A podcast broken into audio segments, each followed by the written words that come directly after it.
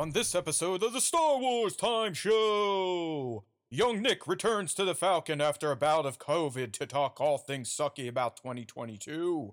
After Depression Fest, the two will get into the Andor series and how it will explore the character of Mon Mothma and the formation of the Rebel Alliance. They'll then address a new rumor about Darth Vader appearing in the Ahsoka series and another one on a potential second season of The Book of Boba Fett. From there, they'll move on to a Star Wars game delay and a rad photo book that recreated the original trilogy using Kenner action figures from the 70s and 80s. Of course, the show will end with the question of the week responses and the latest round of top five Star Wars fan artist features. Punch it, Chewie.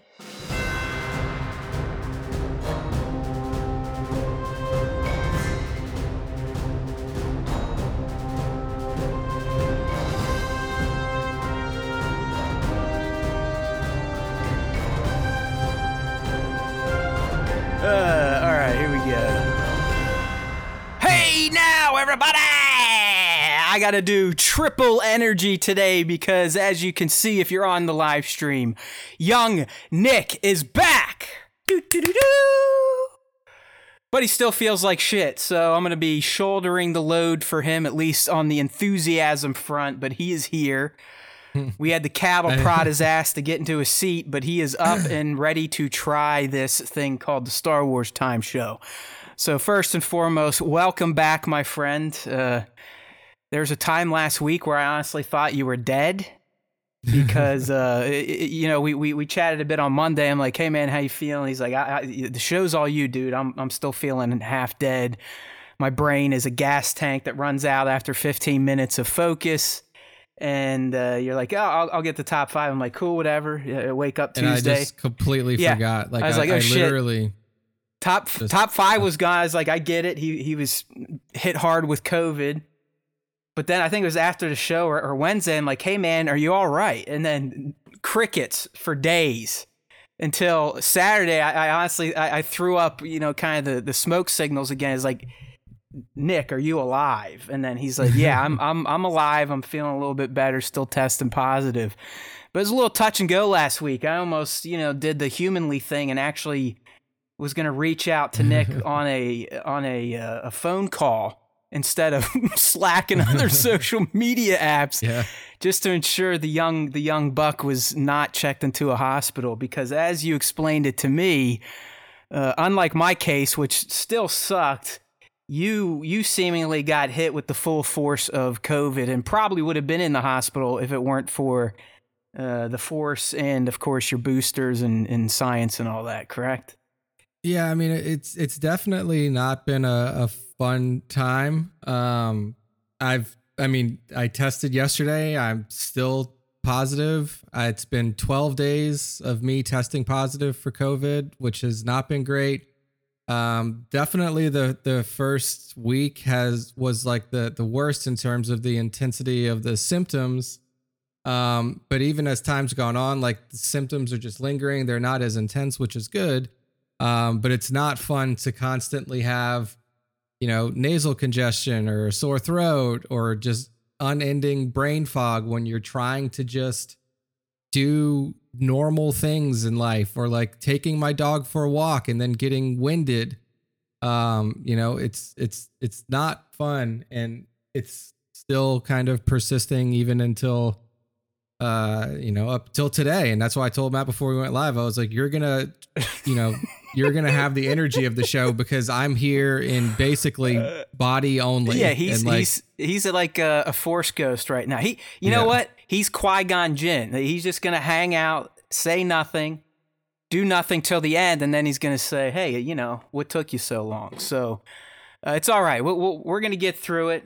We're not gonna make Nick work too hard today because I I, I kind of got the feeling yesterday. I was like, "Hey, you thinking about doing the show?" He's like, "Yeah, I guess." I was Yeah, like, I "All right, mean- well, he he ain't out of it yet, so we'll see what he can do." But he is here.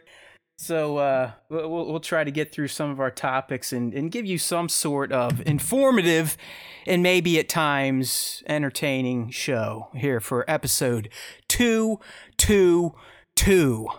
Wasn't that a sitcom back in the eighties? By the way, two two two. It's like uh, I'm not sure. like black people in apartments or something, from what I can remember. I don't know. I could be making shit up, but uh, yeah, I mean, if Nick freezes this week, we won't really know. So maybe he could just actually Yeah. just stay frozen. yeah, just if I if I if I freeze, it'll take me a little bit longer to to reopen. We'll see how we'll see how that goes. But yeah, But yeah, yeah, we got some stuff to talk about today. We got some Andor insights that I think are I'm excited for. I mean, I'm I'm always down for getting into uh, character development and, and diving diving deeper into a time period in Star Wars, and that sounds like what Andor season one is going to give us. So we're going to talk about that. We've got some uh, Darth Vader and live action series update action. We've got uh, we're gonna share off a really rad piece of uh, uh, content creation from a member of the community here. And you never know where else the, the Star Wars Time Show will go. If you're a longtime listener, you know we're a bunch of jerk offs that kind of go all over the place with some guided subjects to at least have some form and shape to the program. Um, but one thing I want to get into before we get into our Star Wars stuff, Nick, is the Steam Deck real quickly because this is something last year you you were kind of like laughing at me for ordering because I'm a I'm a jerk off that just instantly buys everything and anything that is new that I think could cause FOMO in the future. And lo and behold, a year later, after I placed my well, really, what do you say? You just say, "Hey, Valve, here's my five dollars for the honor to buy one when you let me buy one." Correct, and that's Yeah. kind of how it's going right now. Basically. But but it, but it showed up like two weeks ago, and I have to tell you, dude, it's pretty fucking rad, even for a non PC gamer. But for someone like you, I, I know you've now said that you're you're gonna dabble on one. You've at least put in your your pre order. I, I think this thing is going to be a a huge, huge increase in your entertainment factor when you get it. Because how, how big's your Steam library? Do you know off the top of your head? I mean, it's well, it's probably close to 200 games. But Yeah, like realistically, like I have those 200 games because they were four dollars on a Steam, Steam, sale. Steam and summer I, like, sales, yeah. yeah, like like realistically, I'm not going to play even 75 percent of those. Like, right. And, and half of them Um, probably yeah. still don't work for the Steam Deck. That that's kind of what I've been doing the past two weeks is figuring out what out of the hundred plus games in my catalog will actually run on the damn thing. And you know, some are literally you look in the library and it's just an X or that you know the old no smoking sign. Don't Yeah. even try it. Others, it's just a question mark, basically like, hey, go ahead. It may or may not work and and break your system, but yeah, E- even beyond that, I um I, I- I think the probably the coolest thing for me, someone who's more of a console gamer, and I know I believe you still sub to Xbox Game Pass. yeah. I got, I got two years of that when I got the system. Yeah, so So- check this out. There there's an official workaround from Microsoft to add Game Pass to your Steam library that will open up Xbox Game Pass in the cloud on the on the Steam Deck to where you can stream modern titles. I'm talking Halo Infinite, Halo the Master Chief Collection, uh, the, the Mass Effect Super Duper Upgrade Trilogy, A- anything in Xbox Games Pass that is a cloud uh, designated title will run on the Steam Deck through streaming, and the performance is fucking tits. I, I mean, I, I'm doing it in my house on a pretty decent Wi-Fi connection, but it's damn near flawless streaming, say, a game like Halo Infinite on this little portable. Looks great, frame rate holds up. That might be the are- only are way that I'll actually like finish that game, because Yeah, even though 'Cause I now you can take this it on the go and- and you- console, yeah, and fall, me, you know, like, turn that- it off after 15 minutes of getting Yeah. bored because you know it, Yeah. it just fits in your backpack or something. Yeah. I think the only thing that I've played on my Xbox recently has been um the the uh Ninja Turtles, the new Ninja It's Turtles awesome. game that just came Fucking out. Shredder's Revenge. Awesome, dude. I played it with my, my little one and some of her friends. I mean, you're talking like a 40, 41, about to be 42 year old guy out on his deck, broken leg and all, four controllers, like 1980s all over again, Yeah. playing with his little kid running through TMNT, which is essentially W- would you call it- It's like a homage to TMNT Arcade. It- It's Yeah, very yeah. similar. Like a lot of the levels are the same, but you have a world map and you've got pickups and secret items that you can deliver to people. But Yeah, I, I, I I found it to be masterful. Oh yeah, yeah. I I saw a uh, uh, an interview with the developer on XPlay, and that's what they said is like they really wanted to harken back to the old school arcade style games, the old NES, SNES, like um, you know Ninja Turtles titles, and I mean. It really like it brought it right back for me. I mean, Turtles in Time, the game, like it it feels like a spiritual successor to that game to the utmost. So like that's that's what I've been playing on my Xbox mostly at this point. Um, so yeah, I mean, having that Game Pass little hack would be pretty cool. Um, because you know what else so I've, I've started playing a lot, and I told you, and I, I can't believe how addictive I've addicted to it I've become again. But Cyberpunk on the Xbox Yeah. now that it, it finally got its next gen patch a few months ago. Uh, I mean, I turned it off a year ago, waiting for the next gen patch. It never came. A year later, it finally came in, and I finally finished my year my years long replay of the three Mass Effect games. So I fired that up, and I forgot how how addicting that game really is. I mean, now that it, it fully functions for the most part, I'm finding myself going through every goddamn thing I can do on the map in, Yeah. in like quadrants to clear everything. And I, I only do that for games that I just I, Yeah, I enjoy. really. So I guess I like this two year old once very buggy shit game, but it's it's a hit. And now I'm wishing, like you, I had it on PC because I could play the motherfucker on the Steam Deck, but I don't. I had it on Xbox, so oh well. It was super fun. I think that at the time when I was playing it and I finished it, I, I like I came on here and said that I I played through. I finished all of the different endings that you could have for the game. I mean, it was definitely um like in on the PC, like the experience got better while I was playing it. Like they had released a number of PC Right. patches that addressed a large majority of the problems with it. I have a rig that's set up good enough to run the game on maximum settings, so I wasn't, you know, playing on uh, like a compromised setting or something like that where it looked like crap. So, um, yeah, I mean, the, the the game itself was definitely uh, enjoyable, and and I had a great time with it. And It, it, it, it- it's a bummer that, and I still, you, you got to wonder was it the developers or was it the moneymakers over at CD Projekt Red that kind of forced that thing out of the door? Was it a publisher? I don't know. Uh, but I mean, they, they, they do phenomenal work. It's a shame that that game had so many fucking launch issues on consoles in particular. Because it is. I, I, I honestly think if it would have came out mostly buggy free in a, in a true release, people would be talking about it like The Witcher 3 or the other Witcher games that CD has put out. You know, it, it would be this this kind of uh, uh, vaunted gaming title of the 21st century, but it, it just had such a quagmire of press surrounding it because of all the issues that I, I don't know. I think a lot of people just kind of turn their head away from it. But oh well, so yeah, that's been fun. But yeah, man, one, if you ever get the the honor to finally buy your Steam Deck, hopefully by then Microsoft just has an official Xbox Games Pass app for Steam.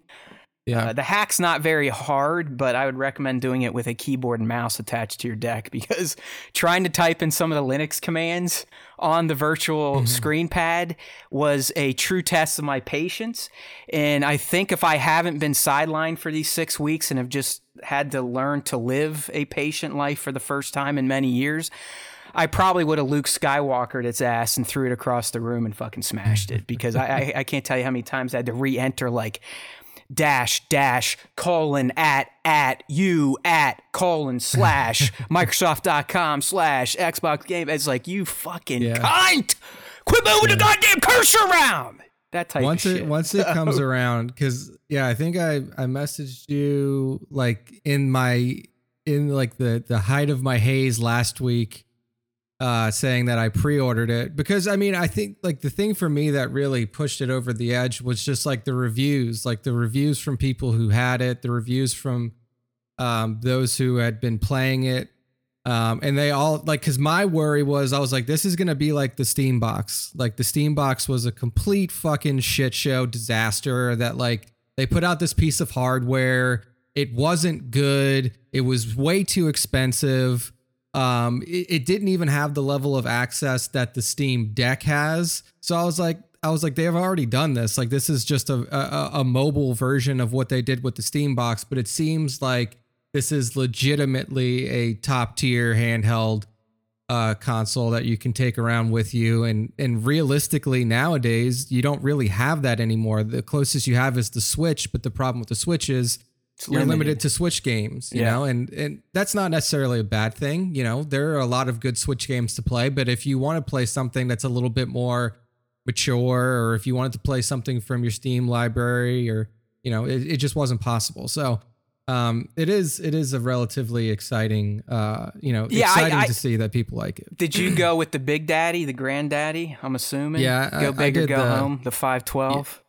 Yeah, I did the big one. Um, I know that that also has like a like a a, better screen, like a like a, a, a like an etched glass screen or something like that. That's supposed to be like more clear uh, when you're playing. So yeah, I mean, I, I went with that one. I'm excited for it to come in. You know, I, I obviously I'm probably going to be months out from when I can even Oh, yeah, put down the rest man. of my dollars. But Because I, I think I did it the first day, but I forgot to do it right at the you know the time click, and I- literally a year passed before I was given the opportunity to buy. But the good thing is, I think I got the notice on July fourth, like, "Hey asshole, you now can give us six hundred fifty dollars." Remember? I'm like, "Oh Yeah. shit, I forgot." And it's like, Yeah. "Yeah, I'll, I'll go ahead and, and finish payment." And it was it was at my house by Friday of that holiday week. So once you do get that offer to buy it, it shows up pretty quickly and who knows by then maybe maybe they'll support um, the old whatever PlayStation's doing now with its streaming catalog. Who knows? That that would be Yeah, a nice a nice yeah. touch. But I all know right, that sounds like said- go ahead. I think when I finished my stuff, they told me that like, oh yeah, you know, keep an eye on your inbox around October, November because they've ramped Ah, up like, right, the so, yeah. production. Maybe well, yeah, a lot of things. I mean, when I ordered it, COVID was still kind of a big thing, and you know we're all still feeling the the not just getting sick from it, but pretty much most of the problems in the world with inflation and and, co- and economies are because of COVID. I hope most people realize that, and you know it's not because people got six hundred dollar checks two years ago. It, it, it, it fucking shut down the global economy. I mean, supply lines were devastated uh, raw materials were lost. I- I- It's going to take a while, but it, it does sound like things are getting a bit better. Dude, we're, we're having all sorts of issues with the stream today. Um, nice. we, we've got no data going through. I'm starting to wonder, like, am I even on the internet anymore? If we aren't live, Yeah, we'll, we'll let we'll us keep- know in the chat. oh, they they are, but I'm just trying to figure out. No, I, I'm connected to the internet. This may No, be like a still- full on. I just YouTube opened thing. up the uh the YouTube and it seems like we're still good. So, um, Yeah, It- it, may got to be be. It's it, it's 100 percent, 100 percent YouTube. yeah. So, well, if you're watching the live stream, we apologize for any of the technical issues we may be having, but uh, then again, you can uh, always catch up on the podcast platforms, Spotify. That's Um, you correct. I know, Catch I- the I- feed on YouTube as well after we're finished. So. We always hate robbing our live stream fans of a, you know, a a, a glitch free experience. That's just not how we roll here. I mean, it, it- whenever we do the live stream, there there is going to be technical problems. Usually Yeah. on our end. Today, I, I think this is full on YouTube because everything is checking out green here at Castle Grayskull. I'm going to run one more test, but I, I think uh, I'm good to go. So, Yeah. uh, yeah, I, the other thing I wanted to talk about because you weren't here last week, and I know you were you were kind of on the fence with this, but n- knowing your fandom of the man, I think you're gonna have to go, and that's Thor: Love and Thunder. Uh, um, I'm dude, it- definitely not going until I test negative. That's True. for sure. true enough. Um, but uh, I, yeah, I mean, I know that people like I haven't seen much about it. I know that people are saying that they took too much of a comedic angle at it, but honestly, like that may be the only thing that actually makes me want to see it. You know, like I like I get that like superheroes aren't supposed to be like this, haha, you know, like funny, but like we we've had a a, a lot of the same types of uh, uh, Marvel movies for a long time now. Very serious tone with some comedic angles kind of sprinkled in. And for me, like the fact that it is more comedic, that it is more um, different than the other movies, actually makes me more excited to see it because Oh, I am kind of waning in my uh, love for for Marvel at the moment. It is by far the most Taika Waititi thing I've ever seen him make. I mean, it, it, it's full on just batshit Mhm. dialogue Taika Waititi. I, I mean, it, it, makes that what dead his his pirate thing seem Oh, uh, tame. I mean, it, it's like Monty yeah. Python. I mean, that, that's what it is to me. It, kind of feels Yeah. like the Holy Grail. That's how kind of slapsticky it is. Yeah. Ah, and looks I like hope that like I hope that doesn't affect um the the the the angle or the the lens that that um the Star Wars people look at for his movie. Cuz I mean again like I'll I'll say this and I'm you know I'll probably get hate for it because people don't like anything Star Wars that's different from when it was in 1977 but like we've never uh we've never really had a, a Star Wars movie that that took a like a true comedic angle at anything, and I think that something like that could be refreshing because if you just look at critical reception and and personal reception towards the films that have come out over the last you know even going back to the prequels they've all kind of had same kind of tonal tonal uh type of stance to them and it just you know people started to kind of uh, backlash against that, like Wayne and its popularity. I, I feel like a fresh angle and something a little bit more comedic may be interesting for Star Wars. Oh, I, I'm I, I I mean I, I've been on board with him doing Star Wars since it was announced. I mean, who who knows Yeah. if it if it's ever going to happen? But I'm with you. I, I think it would be a crazy experience to watch a Taika Waititi Star Wars movie. I mean, I, I, I'm I'm somewhat of a purist, but I'm also someone that has said multiple times on this humble little show that I'm open to anything and everything Star Wars. It could be stick figures, it could be fecal sculptures, it doesn't matter. If there's a story to be told, if there's, you know, if it, in Taika's case, if there's humor to be had, then so be it. But you know for a fact, if he if he does a Thor in Love and Thunder on Star Wars, that section of the population, th- this is, I think that would finally, literally get their er, their heads to combust.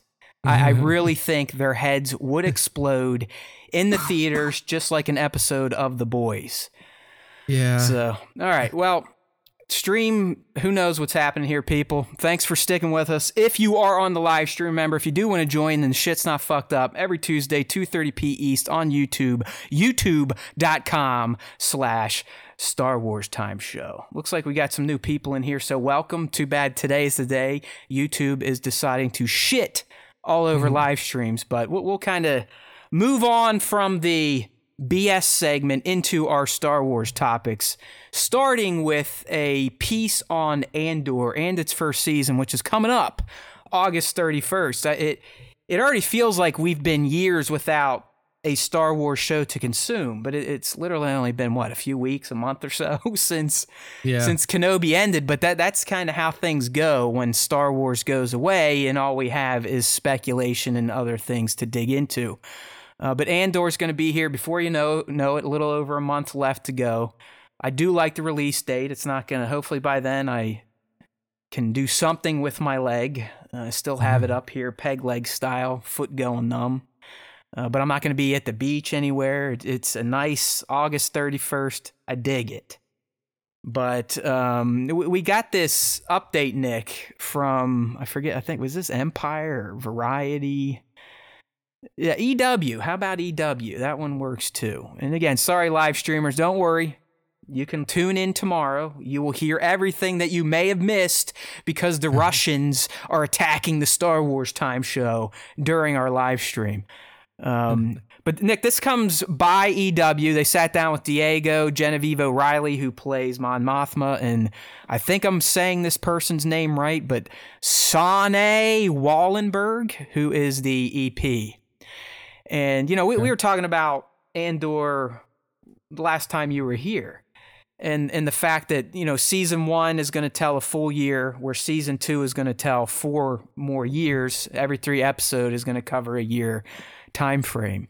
So in this article, they they kind of dove into season one and what to expect, and it kind of got me excited. Like you know what I've I like Rogue One. I liked Cassian and Jyn and all those people. But because they knew where they were going in that movie, they didn't really spend a lot of time on character building. So I, I didn't yeah. really have any strong attachments to them. In fact, I probably was more emotionally racked over K2SO's heroic death than anything else in that movie. You know what I mean? Very like yeah. I, I had more of an attachment to the the droid than the meat bags. and it sounds like Andor, especially for a character that's been around f- since Return of the Jedi, is going to dive into more of the character of a lot of these heroes that we saw sacrifice themselves in Rogue One. So, um, first and foremost, Diego had some quotes here about the first season. And he said, even though it's called Andor, as he was pointing at himself with two of his thumbs, it's about a revolution. It's an ensemble. Ooh, ensemble. Um, it sounds like I'm already reading questions of the week responses. it's about a group of people, it's about community. You'll have the chance to meet many characters you don't know and visit places you don't know existed in this galaxy. So, my question to you, Nick, are we gonna like are we going to new planets we've never even heard of that have never been in the galactic map at this point in time? Or do you think he's is this just some pr spin here? I mean are um, we gonna um, get a new planet that isn't a fucking desert? Are we gonna see something a little bit different? You know what i mean? Yeah i mean i i do think that this show gives the opportunity to explore more of the galaxy because it really is about the formation of a rebellion and the formation of a rebellion is not done on just the three planets that we know. You know, it's not just done on Tatooine and Coruscant and Jakku or something like that. Like it's it is a galaxy wide type of approach and um I think that this show uniquely gives us an an opportunity to see how the rebellion grows through uniting these cells on different planets that we may have never seen before. Um, so I do hope that we get to see some different planets. I do hope that you know we're not just stuck in deserts all day long like we've been in Boba Fett and like we have been in in in a lot of the the movies and and stuff like that. You know, I I, I really want to see the lushness of this Star Wars galaxy because if you just watch the most recent stuff and you're on Nevarro, you're like, oh wow, there's a lot of sand here, and then you go to Jakku and there's a lot of sand there, and then you're on Tatooine, there's a lot of sand there. It's like you would imagine that throughout the the vastness of this galaxy that you could have a few trees here and there, but you know, I guess we'll see. But yeah, I'm I'm excited to explore I, things a little bit more.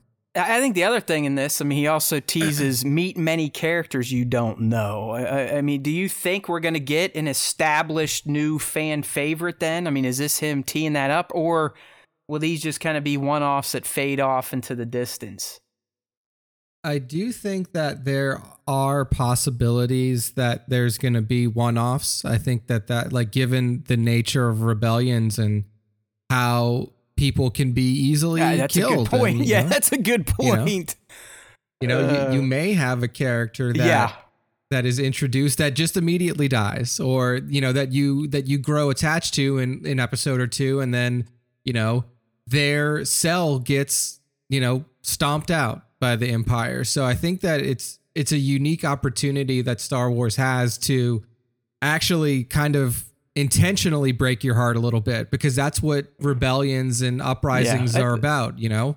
Like that is a great don't point. happen bloodlessly. so you, so you're thinking it it could almost be like a like an IG-11, right, from the Mandalorian who was just, you know, hey, briefly in episode 1 showed up again I think around episode 7, had a heroic moment in 8 and died but it's now gone on to be an iconic character because yeah. of what we saw IG11 do the whole ner- nurse droid aspect, the whole speeder bike thing where he's got Grogu and the Papoose blasting people left and right, and then of course his heroics at the end, first saving Din yeah. and then sacrificing himself to save everybody, while also showing Din that hey, you know what, these damn robot things aren't aren't so bad after all. So, eh, are you thinking eh, eh, it, it, we could get a lot of characters like that where they have staying power, but not so much in the in the series itself. They have staying power yeah. with fans, but they're not staying around for too long in the series.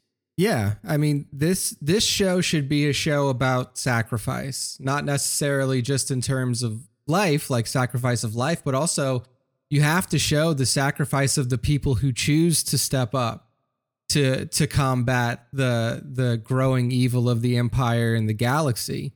And if you don't show that, I feel like you've missed the point of the show.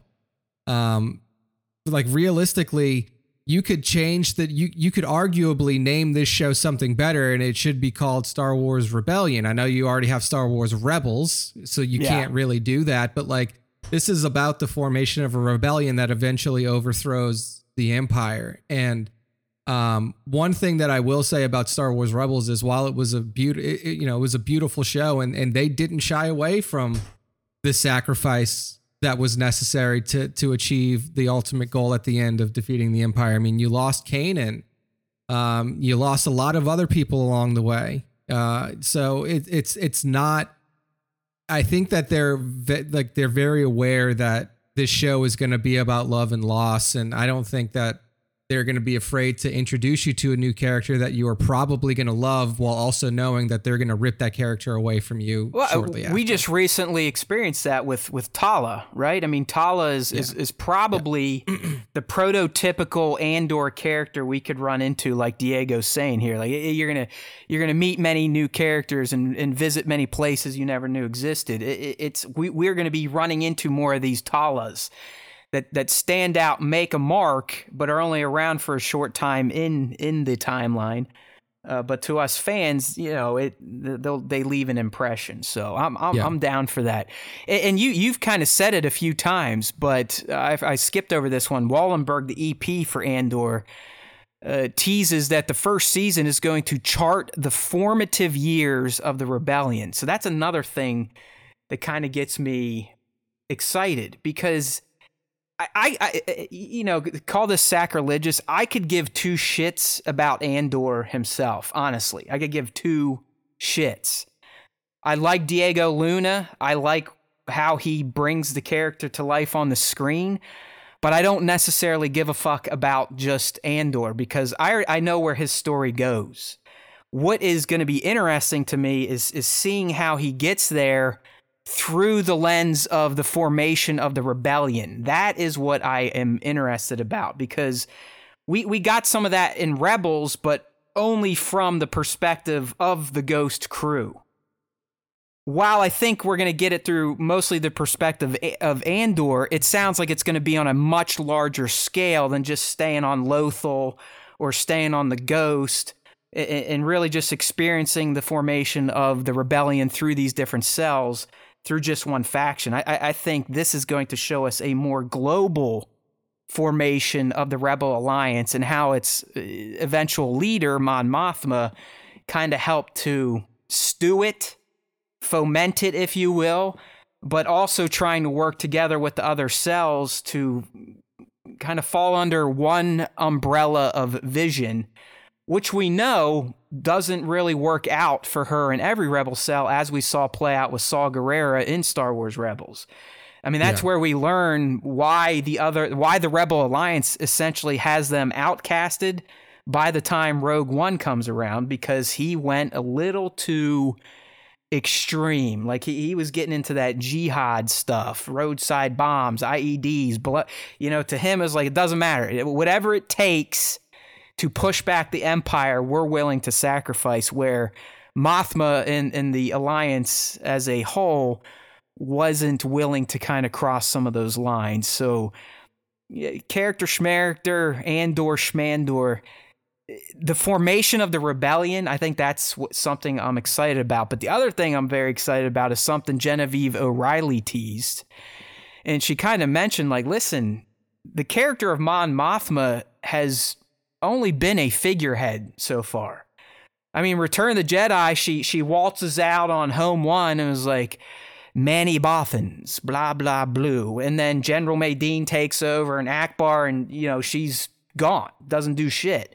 Revenge of the Sith, I, I, I, believe her scenes get cut. You might like see her walking around in the Senate, but they cut that bonus scene where she's actually seen with the initial seven or nine, I forget how many senators, yeah. talking about uh, we, we we gotta watch what this guy's doing. The, the, the, this thing's getting a little crazy with these emergency powers, this and you know chancellor that. Um, but she she's telling us in Andor and and you know we, we knew this because they're kind of billing her as the the second lead but she's telling us that for the first time fans are actually going to get to learn more about who Mon is. It's weird to yeah. just refer to her as Mon. Who Mon is from a character level versus just being the the leader because even in Rogue One same thing I'm Mon Mothma, huh? You know that type of shit. I'm the leader. We are wise. We can't do about. And that, that, that that's it. She's she's the God King, the God Queen, whatever you want to say. Uh, Rebels, yeah. same thing. You don't really get much. You get a little bit more, but you don't get much. So here, here's what Genevieve is telling us, who's been playing this character since 2005, right?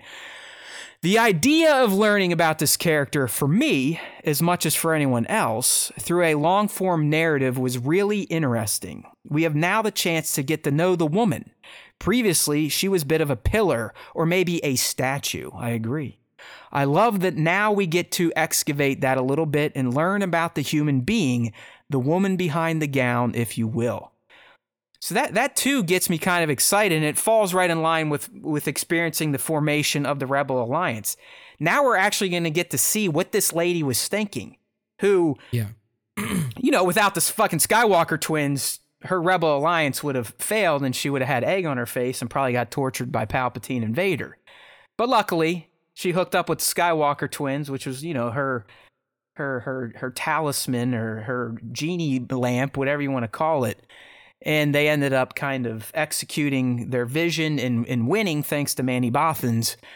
But now we're going to get uh, to figure out like uh, what was she thinking? How did she feel as a senator and a leader just watching the republic get turned into an empire with a you know a tyrannical leader uh, where the senate was, became a joke i mean we, we saw that one scene from the trailer where she's walking into the senate and there's like 15 people there out of the the thousands of of systems that should be represented. So yeah. I I I'm all about this. I mean I. I almost hope Mon Mothma has more more screen time than Andor. yeah, no, I mean, for Mon like Mon Mothma has always been the character that like we knew was interesting, but we never had any proof that she was interesting. I mean, you have to be an interesting character if you are the leader of the rebellion. Exactly. Um, if like, how did you, she if, get all these people to follow her? That that's exactly. hopefully what we're going to see.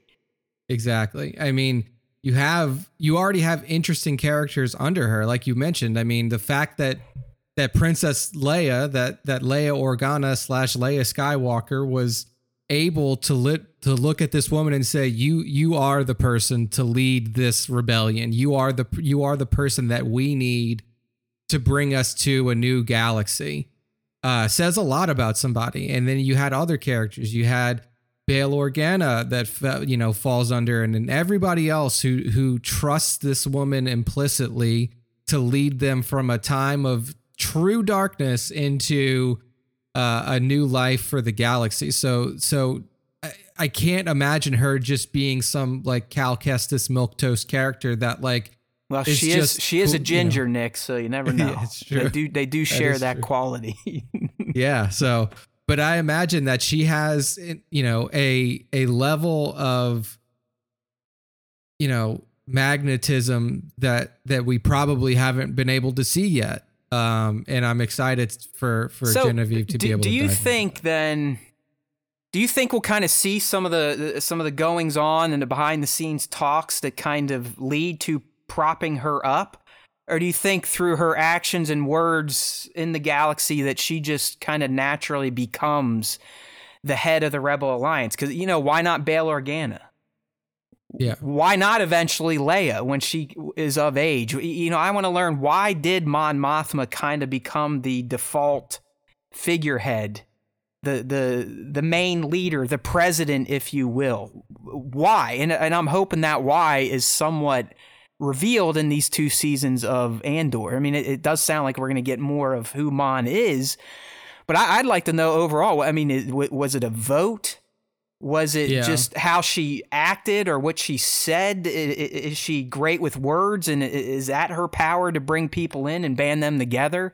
I guess I want to learn why does Mon Mothma become the supreme leader, if you will, of the Rebel Alliance by the time the OT kicks in? Because this show, honestly, its timeline is going to be shared more or less with the timeline of Star Wars Rebels, if I'm not mistaken. I, I believe Rebels yeah. was four to five years before Yavin and all that jazz, and leads right up to it.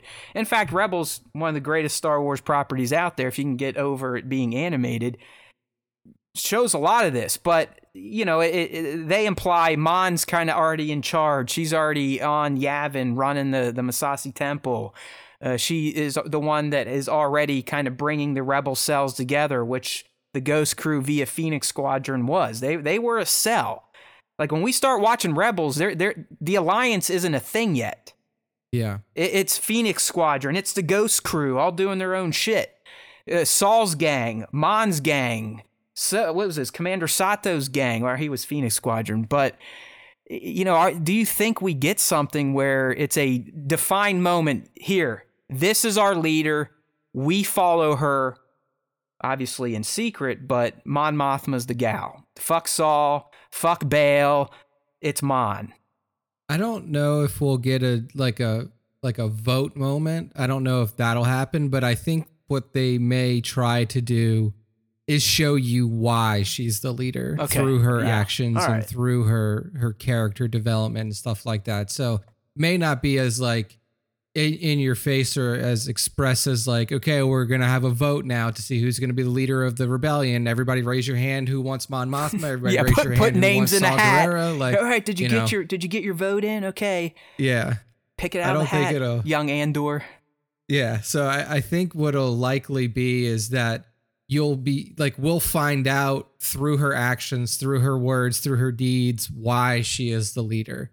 Um, yeah, because if you yeah. think about it, and I know it's hard to do because George had stories in mind and then went back and did the prequels and kind of bunked some things up or threw some wrenches in the thing.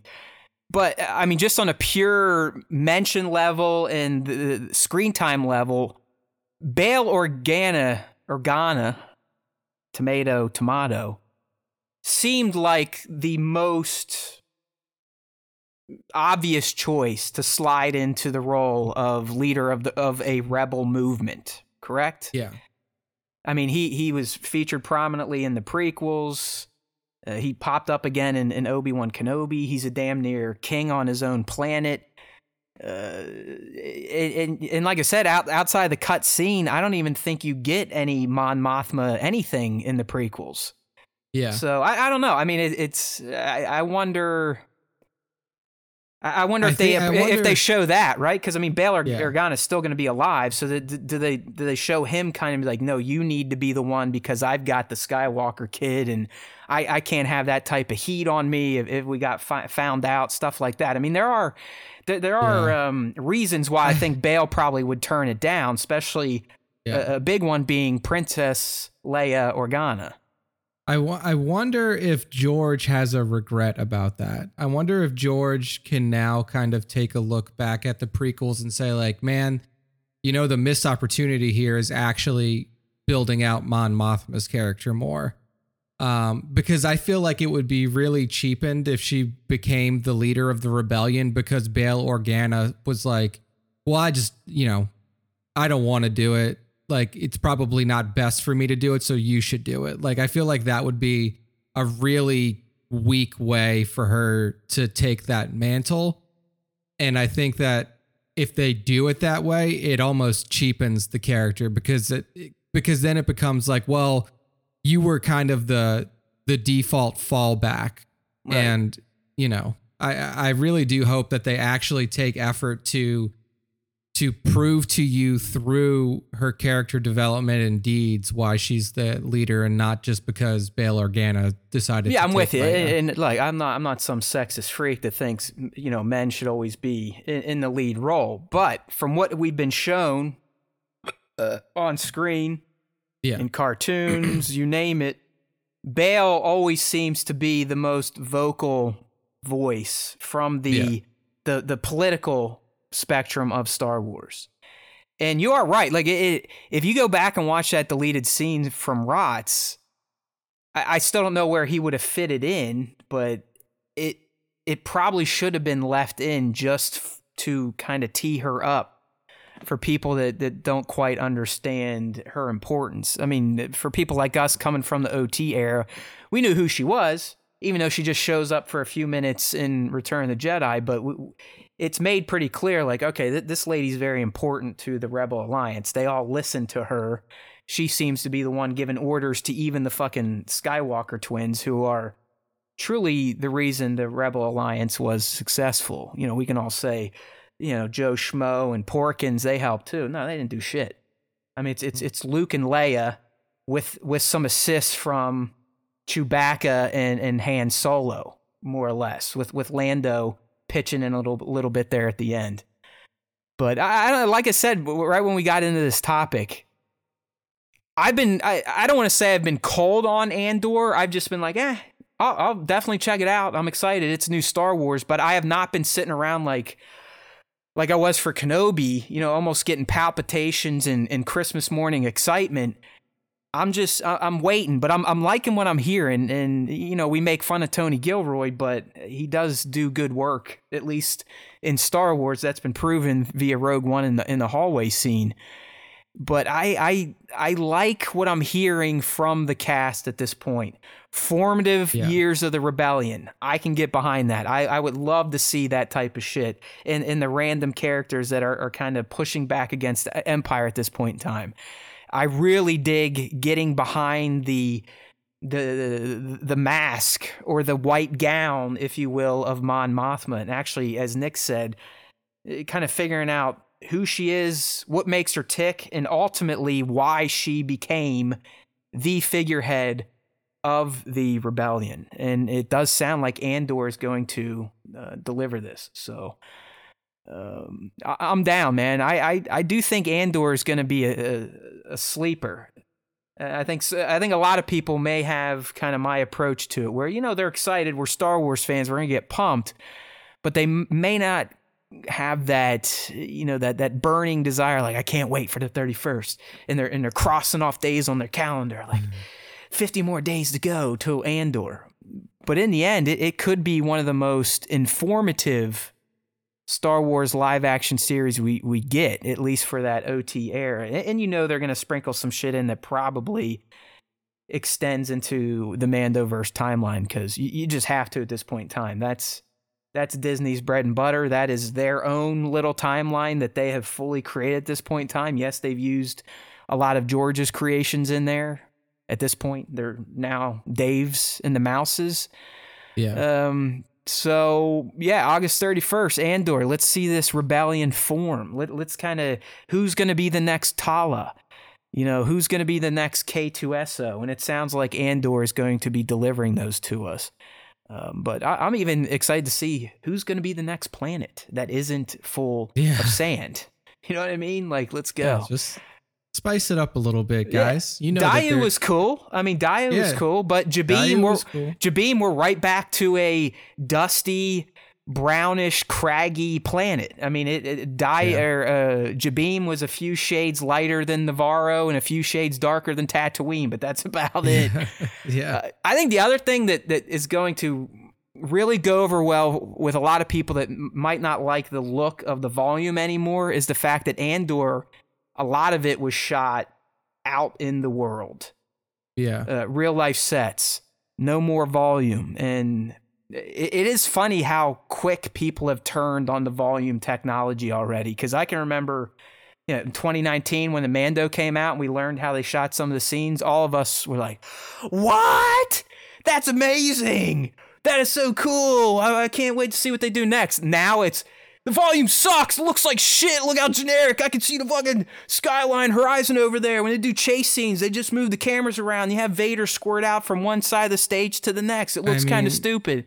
I just don't understand those people because did you think that the volume was just like like everybody's always excited for technological innovation, which is what the volume was until, Until they realized like Until it oh, becomes the new thing.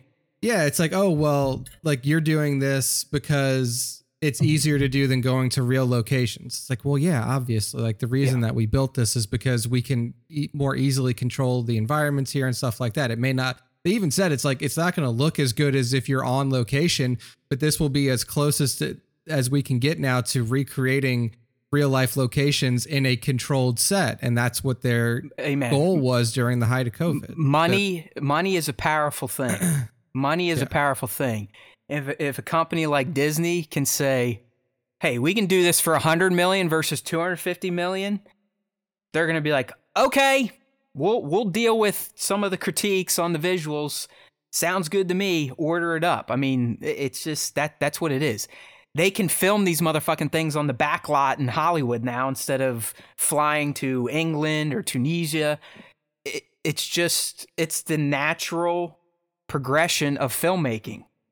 It's been happening ever since film film and cinema became a thing. There's always going to be the next person, the next innovator that is going to invent something that is going to change the medium. And and honestly, George Lucas should still get credit for the volume. That was more or less what he was doing with all those fucking green screens and blue screens. He just didn't have virtual rea- reality and Unreal Engine 4 and 5 back in the late 90s and early 2000s. Um, but this is what he was trying to tell everyone. That's why he made the fucking prequels. It was more of a tech demo than a love letter to Star Wars fans. He made those movies for himself and to show what he and ILM can do to push the medium of film forward. But George has been doing that since day one on fucking Star Wars. That Yeah. I mean, we George is one of the most amazing humans to live during our lifetime. I mean, the guy invented our our modern our our modern Greek tragedy that's going to live on for centuries, or at least until we fully eradicate ourselves. Which is now looking like it might happen in my my lifetime, which is crazy. I, I thought it just my kids were going to suffer, but it's now looking like w- I am going to see the fall of possibly the United States, if not the entire world, before I die. Um, but but George has always, I think, in my mind, been more of a, an, an innovator than a a director. I mean, he's obviously has the imagination, and that's his biggest asset. His imagination led him to create Star Wars, but it also is what allowed him to push those fucking tech geeks at ILM back in the 70s to come up with some of the crazy shit that they invented to make the movies he had in his head. And while we're talking about ILM, just a reminder, everyone, next week that documentary is going to drop on Disney Plus, and I think it's going to be fucking amazing. It's like the, the, the history of ILM and, and what they have done for the art of filmmaking, with a lot of it coming from George's mind. I mean, George didn't invent those techniques, but he was the one that had the idea like, no, I ships flying in space need to look like this. You motherfuckers, Phil Tippett, the, the rest of you, figure it out. And those guys in their 20s would sit around in the fucking garage in their, you know, shorts and no shirt, drinking beer, eating pizza, and they'd just fuck around with explosions and miniatures. And look what we got. And then that moved into the whole CGI and green screen, and that has now morphed into the volume. But yeah, the volume's not going away. I, I don't know if Andor used it at all, but uh, for those of you that are getting sick of the volume, that's another thing I think Andor may kind of cleanse your palate with, is its more traditional approach to its um, principal photography. So, yeah, we got we got some UK people in here, Nick. For the first time, they're feeling what climate change feels like. It's like, hey guys, y- you know, we, there, we huh? feel for you, but this guy right here, I mean, he he essentially lives in hundred degree weather every day. Dude, it, it hasn't can't go outside. below- and- It. I mean, there hasn't been a day where it hasn't hit over 100 degrees in three weeks. So I mean, It's and, just- and like that, it actually may be longer than that. Like my perception of time has gotten really messed up since I've yeah, I mean, you, you you honestly look like you're on ayahuasca or something right now. Like you're. I mean, because it's, I, I like I'm I'm barely hanging on energy wise, but like the reality of what's happened is that like over like I've had COVID for 12 days, but it to me it has felt like this has been at least a month. Yeah. Like it can do that. and it's it's hot, but it is. It's in Texas. Like it'll get to 106 degrees and and like it's nothing.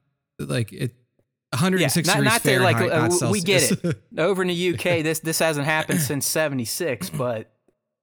Don't don't be like, oh, this is a record one. Th-. No, I mean th- this is gonna be the new normal because we, we get that here now. I mean, I'm in fucking Ohio and I've had hundred degree weeks this summer. I mean, it just hello. Rough. Let's burn Rough. this fucker down. I need to go out and buy a, new diesel truck and another gas hog vehicle because it's not like I can drive anyways. Just let them sit in my driveway and and, and just uh, idle all day long to kind of keep fueling climate change. I love climate change. All right, so moving right along to a rumor, and this honestly is it's a continuation of a rumor we talked about back in June for making Star Wars, where he kind of dropped the knowledge that the Darth Vader team from Kenobi had been called back together. uh, excuse me, for another live action series. And at the time, we're like, well, you know, what could it be? Could it be Ahsoka? Could it be Andor? Could it be Vader's own series? Yes, please. Yes, please. Yes, please. But it's now sounding like it's 100% going to be for the Ahsoka series. Um, according to MSW, his sources have told him that Tom O'Connell is being or has been fitted for a new Vader armor set for the Ahsoka series. His sources also told him that Darth Vader will have a significant sequence. Notice the key word there sequence in the series. And here's the other thing it sounds like Tom O'Connell will be the only super tall dude to don the suit this time because apparently the the um, the Eastern Bloc guy, this D- Dmitrious Bistrevsky, got into a bit of a public spat about pay, which usually equals well, see ya. You don't have to work on Star Wars anymore. Yeah. Um, but that's it. So, I I mean, all MSW is saying at this point is he's reporting with 100% confidence that Vader is going to be in the Ahsoka series. So now, Nick, our job is to figure out how. And it, it, it obviously has to be a flashback. I mean, that doesn't take a Yeah. rocket scientist to figure out.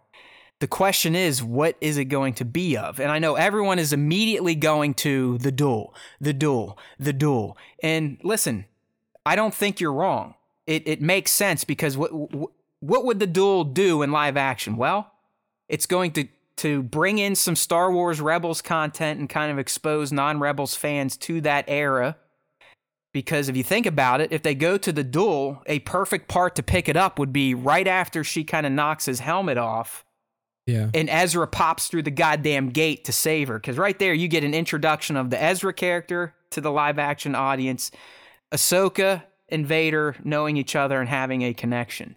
So I, I'm with you. I, I, I, I, a lot of you have been like, "Oh, it's going to be this, the, the fight, the fight, the duel, the duel," and I'm going, "Yeah, you know, it, it, it does make sense from a storytelling perspective." My question is, after what we saw in Kenobi, and we've already seen it in Rebels in animated form. Do you think they go to the well a third time and show Vader getting his helmet cracked by someone that used to be important in his life? I think that um honestly I think that the the, the better way to do it and, and look this only has to be a few seconds and and let's be Right, real, because it, it did say just a significant sequence, so it's not going to be like he's not going to be he can't be in every episode. He's fucking dead in, in that timeline. But it, it it does sound like it is going to be more than just a, a- few seconds, but it's also not going to be a just a full episode of Vader. And I know Yeah. you weren't here last week, but we, we dropped the news that Natasha Liu Bordizzo said that the Ahsoka series is going to have a standalone Star Wars Rebels chapter. Uh, we, we were thinking Yeah. it's probably going to be like a catch-up chapter with you know flashbacks sprinkled in. So this moment would probably fit in that standalone chapter if she is speaking the truth. But go ahead back to the the whole duel thing. Do Yeah. you, do you think that is I mean- overplayed? the way that I would handle it is like obviously it's going to be the you know memory flashback dream whatever it is but I think that this the significance of the scene is going to be more to show the world between worlds and Ezra than it is to show Vader because realistically like we already like you know like yeah it'll be cool to show Vader and you know the people who aren't aware of the rebels timeline and what happened in that will be super um excited about it. But really what you're trying to show is you're trying to show how the world between world works by Ezra popping through and saving her. And you're trying to show you know the the introduction perhaps the introduction to the live action version of Yeah. uh, Ezra. So the way that I see it happening is like you just see kind of like flashes of the battle which is why you need O'Connell in there at all. Because you're going to show at least like a few clashes of lightsabers with the with the helmet still intact. Then you'll like flash to later in the battle where she where she has already cut the helmet. I don't know if they need to show the cut helmet Right. part again but like where you see hayden's face like you see hayden's face in the helmet again and then the moment where the rescue happens so Yeah, because I anything that's how i think they'll they'll handle it All right, and and you just you said it better than I was saying it. But that that's kind of what I meant, and why I think they would use that duel because it it checks a lot of boxes for the narrative. It it gets the the casual live action only audience kind of clued into Ahsoka's past a bit. Uh, to the to the rebels faction to Ezra himself if they do choose to actually show it and more importantly the world between worlds which I still think is going to be a main component of the Ahsoka series. I mean, the goddamn logo is framed in it. The letters are shaped like it. I, I, I mean, unless that's just complete misdirection, I'm pretty sure uh, the the WBW is going to play a role in the Ahsoka series. In fact, if anyone's watched the leaked trailer, which popped up again on the internet this week, kind of like the Mandalorian stuff's been doing, she goes to some sort of temple that could very well be another WBW portal. Because I, I believe the one from Rebels gets covered up in the end. Ezra ends up sinking it and preventing the Emperor from getting access to it. Um, so yeah, I, I, I think that that's probably the way to handle it. Just flashing to that duel because you're you're Yeah. gonna get the emotion. Like you know, you could have her kind of doing a bleep, bleep, bleep, bleep, flashing back, thinking about her former master, and that very impactful moment where she finally does realize in her soul that oh my god, I I kind of had an idea, but yeah, this is Anakin. This is my former master. But I, I'm I'm also with Bat in the chat and with some other chatter I've seen online. I, I don't we don't need to see the the fucking helmet crack again in live action. It's just it, it would be overplayed. Uh, we we got an iconic moment in live action with Vader getting his helmet cracked in Kenobi. Leave it at that. Uh, leave the Rebels helmet crack as is. Let let them kind of still have that moment to that series. And like Nick said, let's just kind of boom boom get those beats like.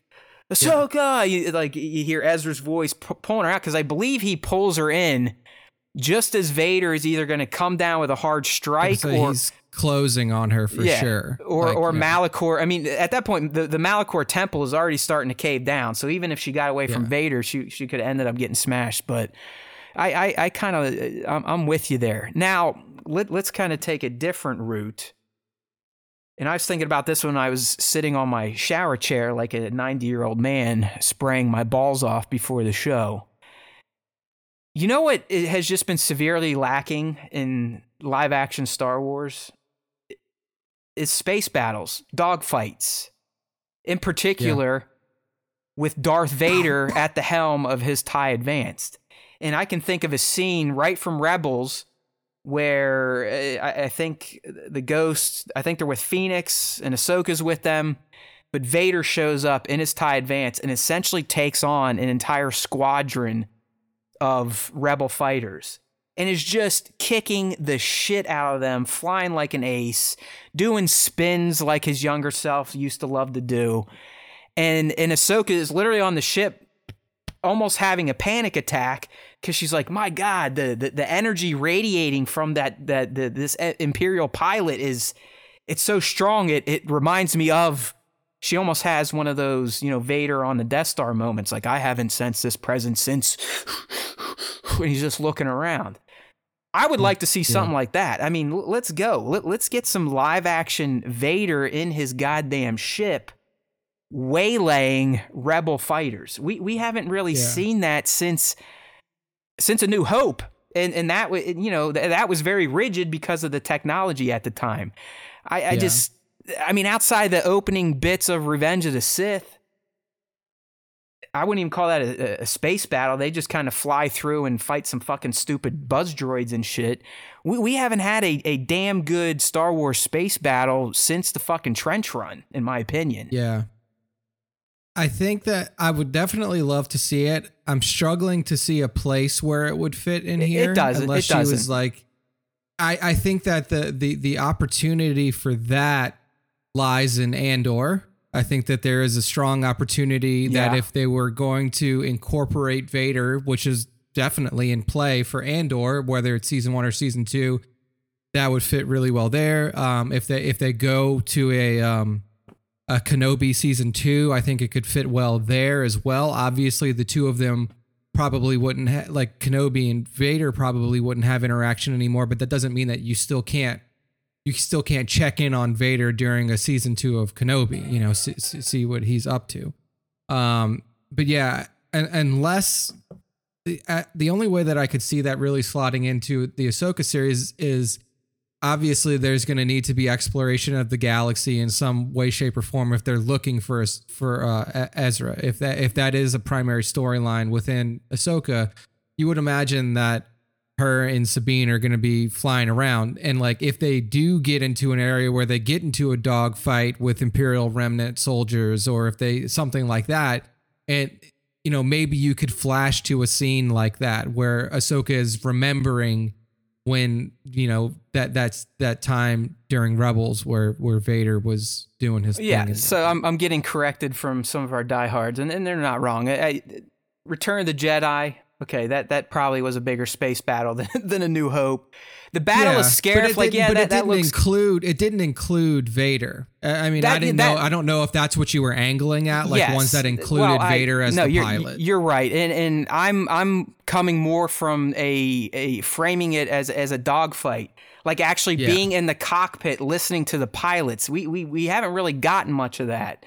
Uh, since A New Hope, with the bad guys, seeing the TIE fighters in their TIE fighters, chasing the good guys, listening to the chatter from, you know, Red Squadron, Gold Squadron, seeing Vader, I have you now, with his little dials blowing shit up. That's what I'm talking about, my friends. Okay. That's what I'm talking about. Yes, the Rogue One space battles were visually impressive, but you, you didn't really get up close and personal with a ton of the fighters. And of course, there were there was no Darth Vader in his TIE Advance. He was hanging out on his Star Destroyer, and then once the dust settled, he got on his shuttle and rolled over to was at the Raddus, and um, you know, fuck some shit up. I mean, you had the opening sequence too of uh, TLJ that had some good uh, space fighting and stuff like that, where you saw Kylo and his um, interceptor. Um, and Right. you know, but yeah, like without we haven't really had a true focus on the dogfighting angle, which I assume is what the angle that Patty Jenkins was taking for Rogue Squadron. But Yeah, you know, who, right, who yeah. knows at this point? that movie whenever that's that whenever that's that's Yeah, coming out with the Kenobi movie and the Boba Fett movie at this point in time. Yeah, so Rogue we'll Squadron, it's just it's it's become the redheaded stepchild, and Taika's will be the next. Yeah. Um, yeah. I, I, all right. What I, I I I probably didn't frame it correct. I'm talking like Darth Vader in space, yeah. yeah. along with pigs in space, and only old people will probably get that reference. Uh, Kylo, yeah. Okay. All right. Okay. Yeah. Everyone loves everyone loves their their space battles. That's all right. They all look good visually, but they didn't they didn't have that personal feel that we got in the A New Hope trench run when the Dark Lord of the fucking Sith is in his different looking TIE fighter with only two wingmen taking out squadrons of rebels by himself until a drunken scoundrel shows up after partying, partying getting all his loot and accidentally shoots his wingman who bumps into Darth Vader to take him out and put him into a a uh, unescapable or inescapable barrel roll. So really all this is nick is me wanting my darth vader series and, and just wanting yeah. to see moments from the comics play out i mean he had yeah. there's a moment in the recent comic run where dude takes on a squadron in space blows them all up goes down and lands and then takes out like a battalion on the ground all by himself like just fucking hanging out just a, you know it's just a normal day in the life of darth vader after he gets his limbs screwed back on so um, I, am not I'm not taking anything away from everyone else's favorite space battles. I, I might cast a big net over that, but uh, as I tried to reframe it, I was more talking about seeing Vader fight in space. Mm-hmm. And yeah. you are right, it, it, Nick. In terms of the Ahsoka series and how that moment from Rebels would tie in, it, it, it doesn't make as much sense as the Ahsoka Vader fight.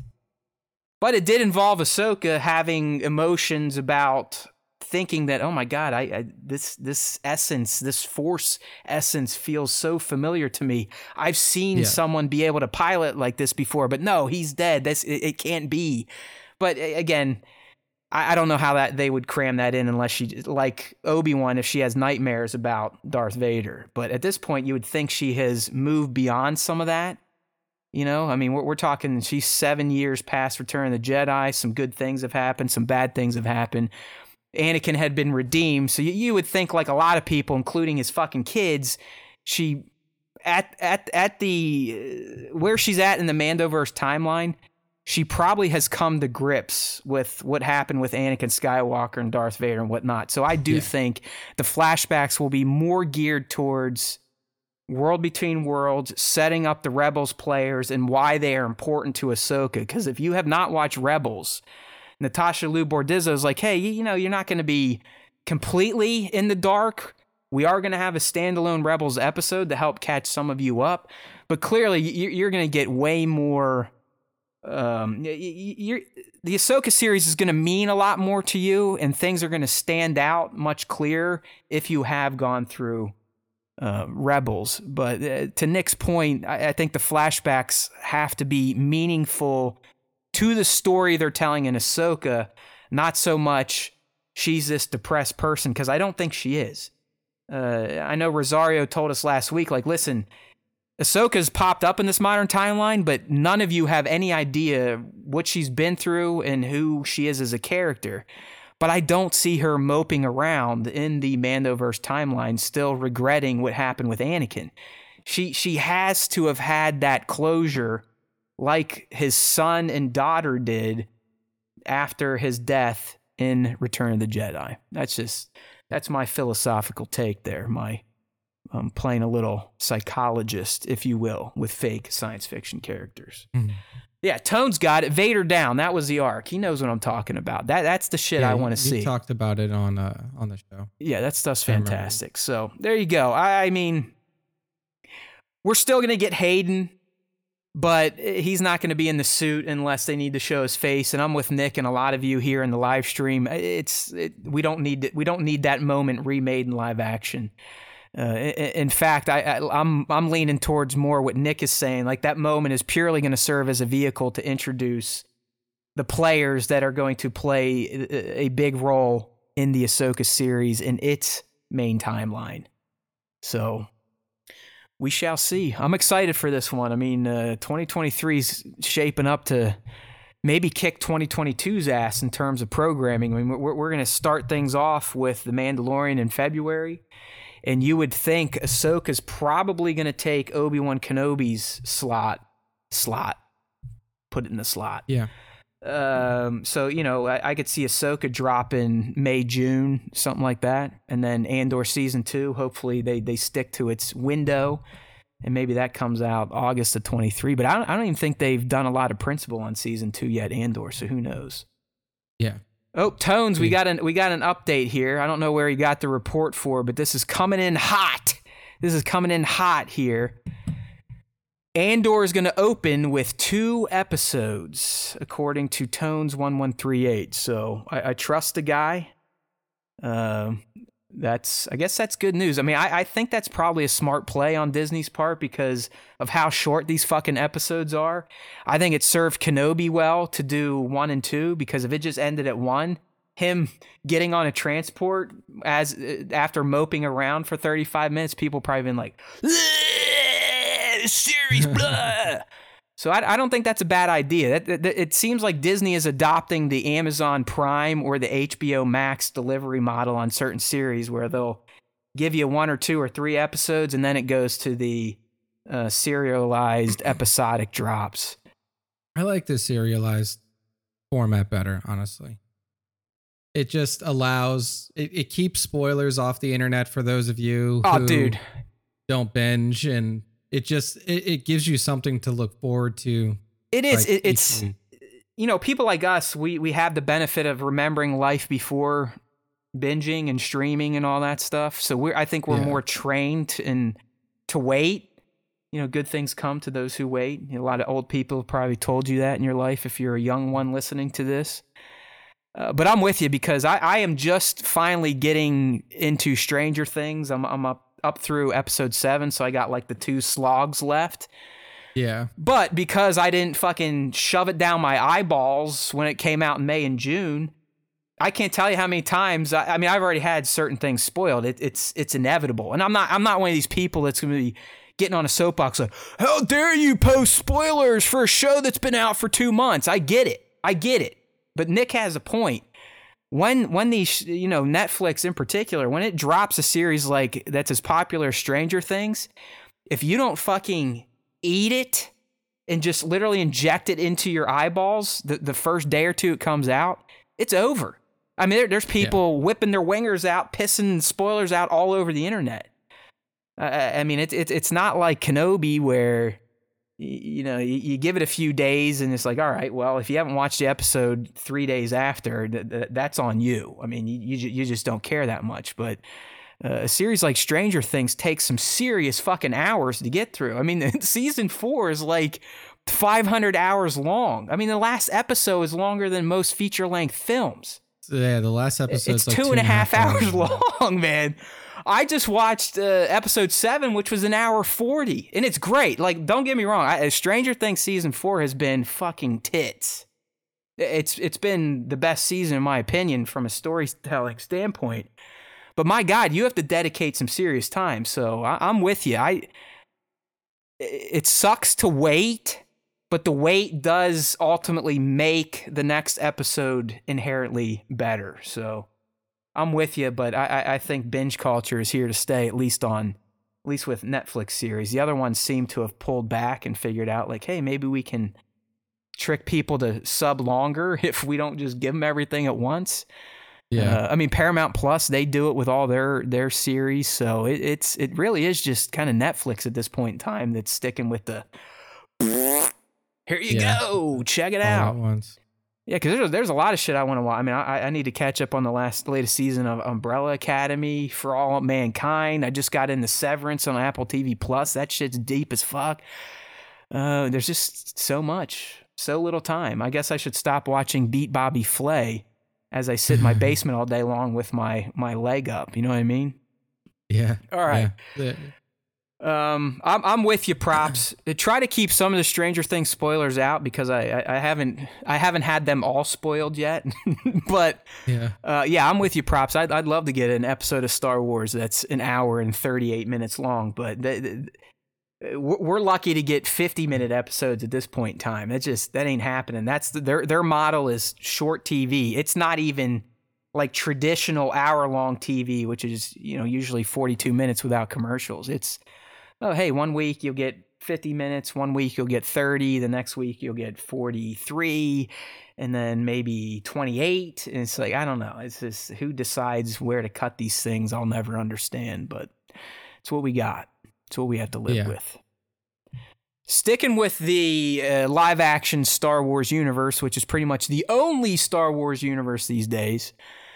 Uh, this popped up in our Discord thanks to Scion. I didn't see it right away, but I obviously, me being me, I check the internets every day. And uh, this popped up on Reddit leaks. But uh, according to some Spanish poster, it has the Book of Boba Fett scheduled for a season two. And while I am not the most fluent in Spanish, I do have Google, and I checked all these words here. You know what Coming I mean, Nick? soon, Yeah. I believe. Yeah, temp- temporada two literally means season, Season two. two. Muy pronto, as Nick said, is correct. Coming soon. Uh, disponible ora means available now. Available now. So, I I mean, who knows where this came from or what someone did to it? If it has been mucked with, I, I, I doubt it. It's not like you can get a lot of cachet from this type of stuff. So I don't think anyone was trying to clout chase. But it does have the Book of Boba Fett on the same banner as Mando, Obi Wan Kenobi, and Andor. Everything looks pretty legit. Not that that's hard to fake these days on the internet, but uh, what, what do you think, man? It, it, it, it, it to me, it, it's like it's part of the Mando verse, so why not? I mean, why not rotate it in and out just like Ahsoka? You know what I mean? I mean, if it's it's highly likely that this is real, I would say I'll I'll say that because, like you said, there's no reason to fake something like this. Um, and I think that the the whole purpose of this Star Wars TV experiment is to create a shared universe. So while season 1 may not have been everything that that people wanted from it, like it doesn't mean that people aren't excited to see where the character goes next, especially a character like Boba Fett, and especially when you have somebody like Temuera Morrison out there who's already said like, "Yeah, I'm excited to see what happens if you know when we continue, and you know I want to see Boba Fett get back to a little bit of the old Boba Fett and stuff like that." So it's it's not surprising to me that there would be a season two uh, of book. Um, the character is integral to the character of the Mandalorian at this point. We've Yeah. seen that I in mean, both season two of Mando and in season one of Book of Boba Fett. Like these two characters seem to be kind of interlinked at this point. So it's just a good way to continue converging storylines within this universe. So I would, I'm, I'm all for it. Yeah, I mean, it, it, it's like it just you're gonna get kind of the the, the I don't want to say the same story, but you could have other pokers and other threads running alongside whatever main narrative the Book of Boba Fett season two aims to tell. Uh, just like in Ahsoka, we're, we're gonna get a lot of stuff that's Ahsoka centric, but it's uh, a good part of it is going to affect the Mandoverse timeline. And maybe not so much the Mandalorian himself, but it could be the Empire through through Thrawn. Maybe some of the other Moffs get brought up in the Ahsoka series that could eventually bleed into the Mandalorian. And, and Nick's right. I mean, it, it's well, hell, Jon and Dave. I mean, if you go back to the behind the scenes of Boba Fett, Book of Boba, Jon says, I, I don't think this is verbatim, but he says, listen, we consider this the third chapter of the story we're telling in The Mandalorian. Like the Book of Boba Fett is the third chapter. I know Mandalorian season three is coming, but from the creator, the guy that cooked all this shit up, Jon Favreau, he considered the Book of Boba Fett to be their third season of storytelling. He didn't he didn't he didn't pigeonhole it to the Mandalorian. He just said this is the third season of our storytelling in this universe. Be it Yeah. if the title says Mando, if it says Boba Fett, it all is interconnected. Albeit you're going to get a, a a bit stronger focus on the titular character. Obviously, you're you're going to get a lot more Ahsoka in Ahsoka than you will in the Mandalorian. You're going to get a lot more Mando in Mando than you will in the Book of Boba Fett. But they they all can be in each other's series, and they're all eventually, as we've been told, who knows if they change this, should be working towards some sort of Arrowverse like crossover mega event at some Yeah. point in time. So I know a lot of people are a little sour on the Book of Boba for this, that, and the other thing. I'm I'm all for it if they're gonna do it. I, I I think they set it up to where you're not going to get benevolent Boba anymore, which should make a lot of the angry Boba bros happy. I think he probably would get a bit more ruthless, maybe not as hardcore as he was during the original trilogy. But even Tem himself was like, yeah, you know what, we, we probably went a little too soft. I'm ready to get a little more traditional Boba.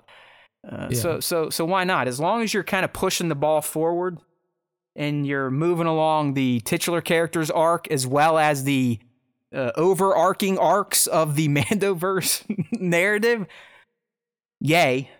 Okay.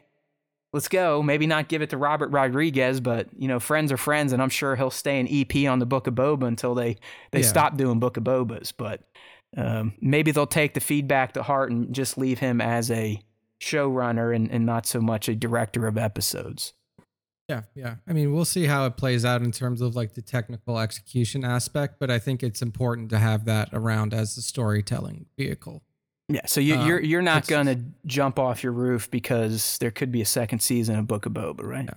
I also don't think that I would be that upset if Robert Rodriguez did it again either. Like, I don't care if he comes back and directs it. Like, what's important to me is like what the story being told is and not as much, you know, I mean, like, I like, and again, like if you go back and listen to the Boba Fett episodes, I did have some issues with the way the story was being told. I think they missed some opportunities with Boba's character and stuff like that. But um, I also don't think that like Robert Rodriguez can't take criticism and then make a better version for season two. Like he's Right. a professional filmmaker. Like- Exactly. you know, I, I mean, he he either is going to be like whatever, fans are fans. I mean, look, fucking George Lucas had to deal with it too. He just yeah. he just was lucky that social media wasn't rampant by the time he he got out of the game. Or trust me, we would be talking about all the people shitting on George Lucas at this point in time. It it it it doesn't fail. There's always going to be sects of the fandom that just aren't happy about anything, and they're going to look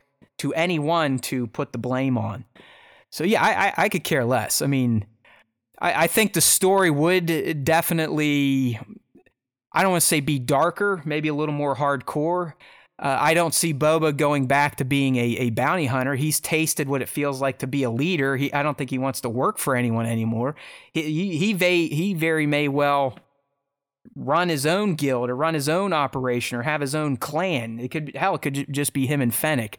But I, I don't think you're going to see him hanging out at the palace. I'm pretty sure he's going to give that shit over to Cobb Vanth and let Cobb become kind of the new daimyo of those cities on Tatooine. It just it just makes sense. I mean, Cobb is Yeah. more of a leader, more of a protector. And Boba more or less says as uh, the, the series wraps, th- this shit ain't for me. I- I'm glad I tried it out, but th- this shit ain't for me after all. So let, let's go fucking kill some bad guys. Yeah.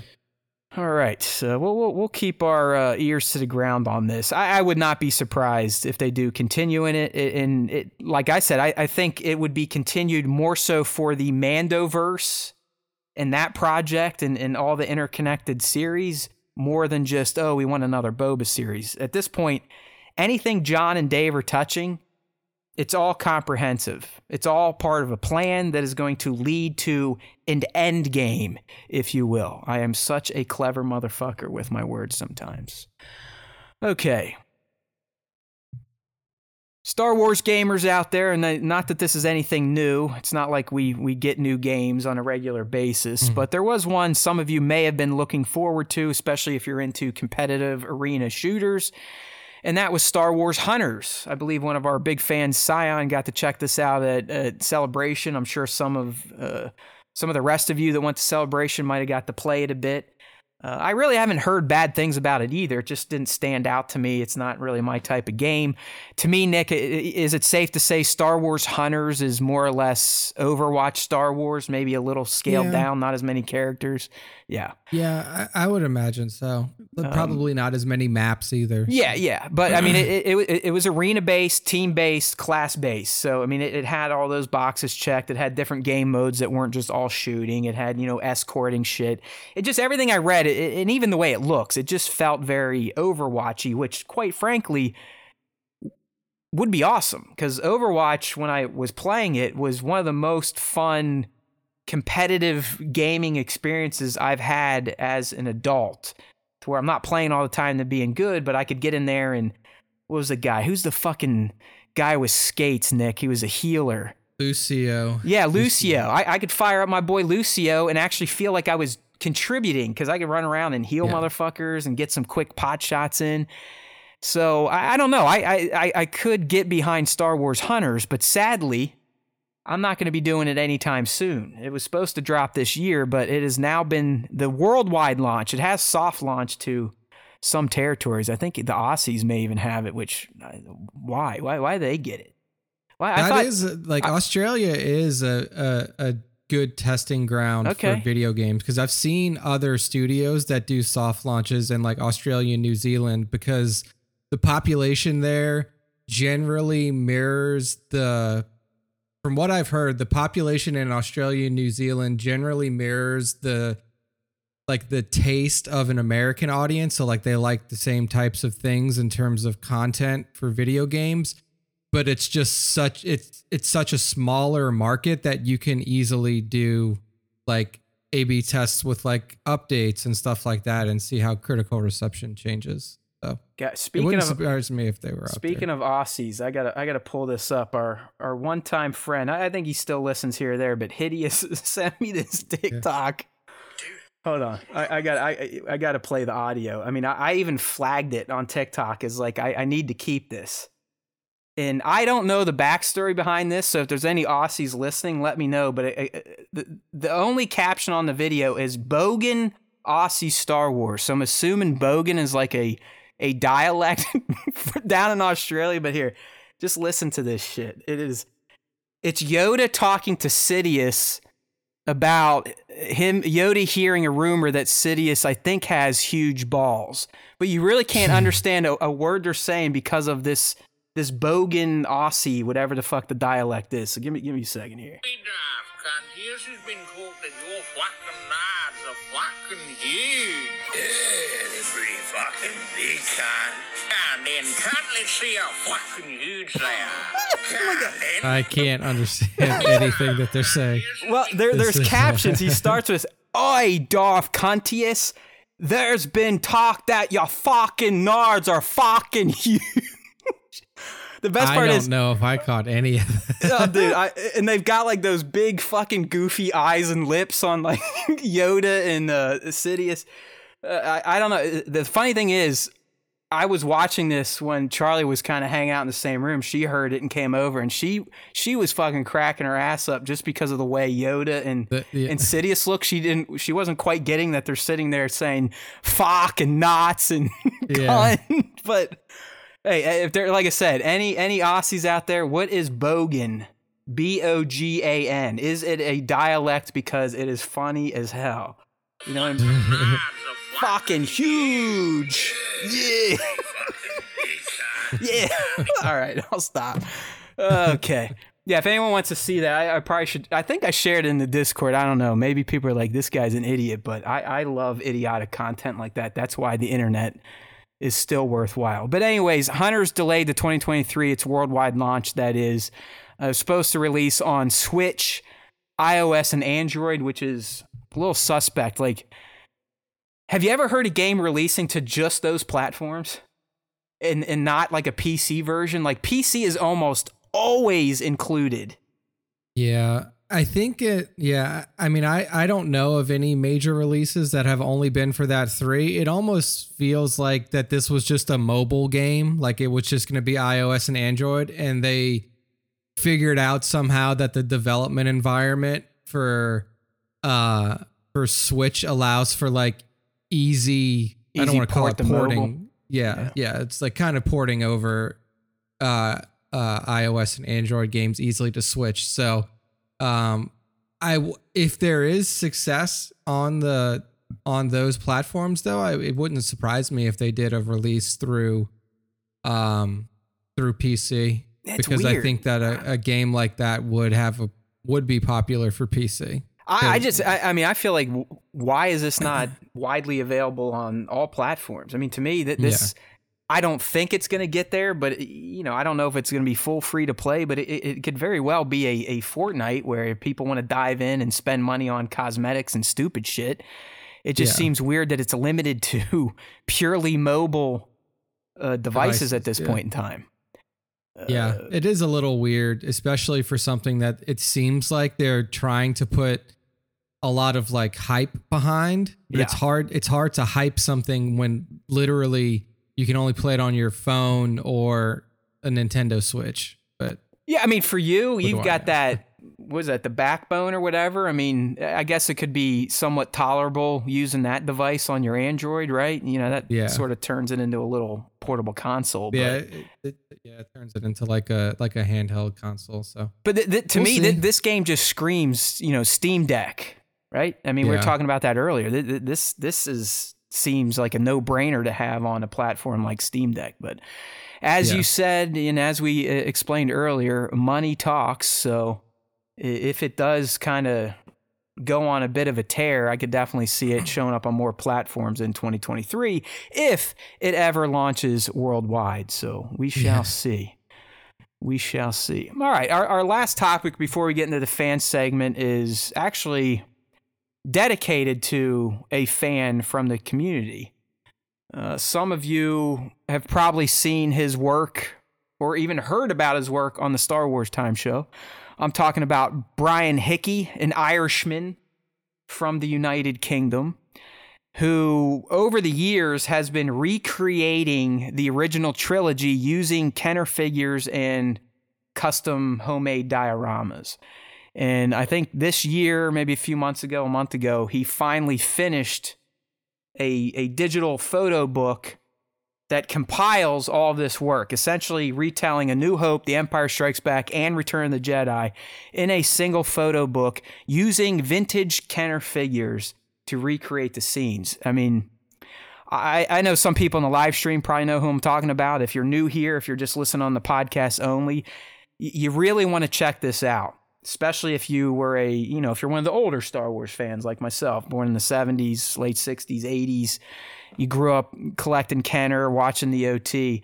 It, it truly is a masterpiece uh, from Brian Hickey here. Now, I have a few shots up on the screen now if you're on the live stream, but you can see what he did. I mean, the opening shot of A New Hope recreated. I mean, I mean that.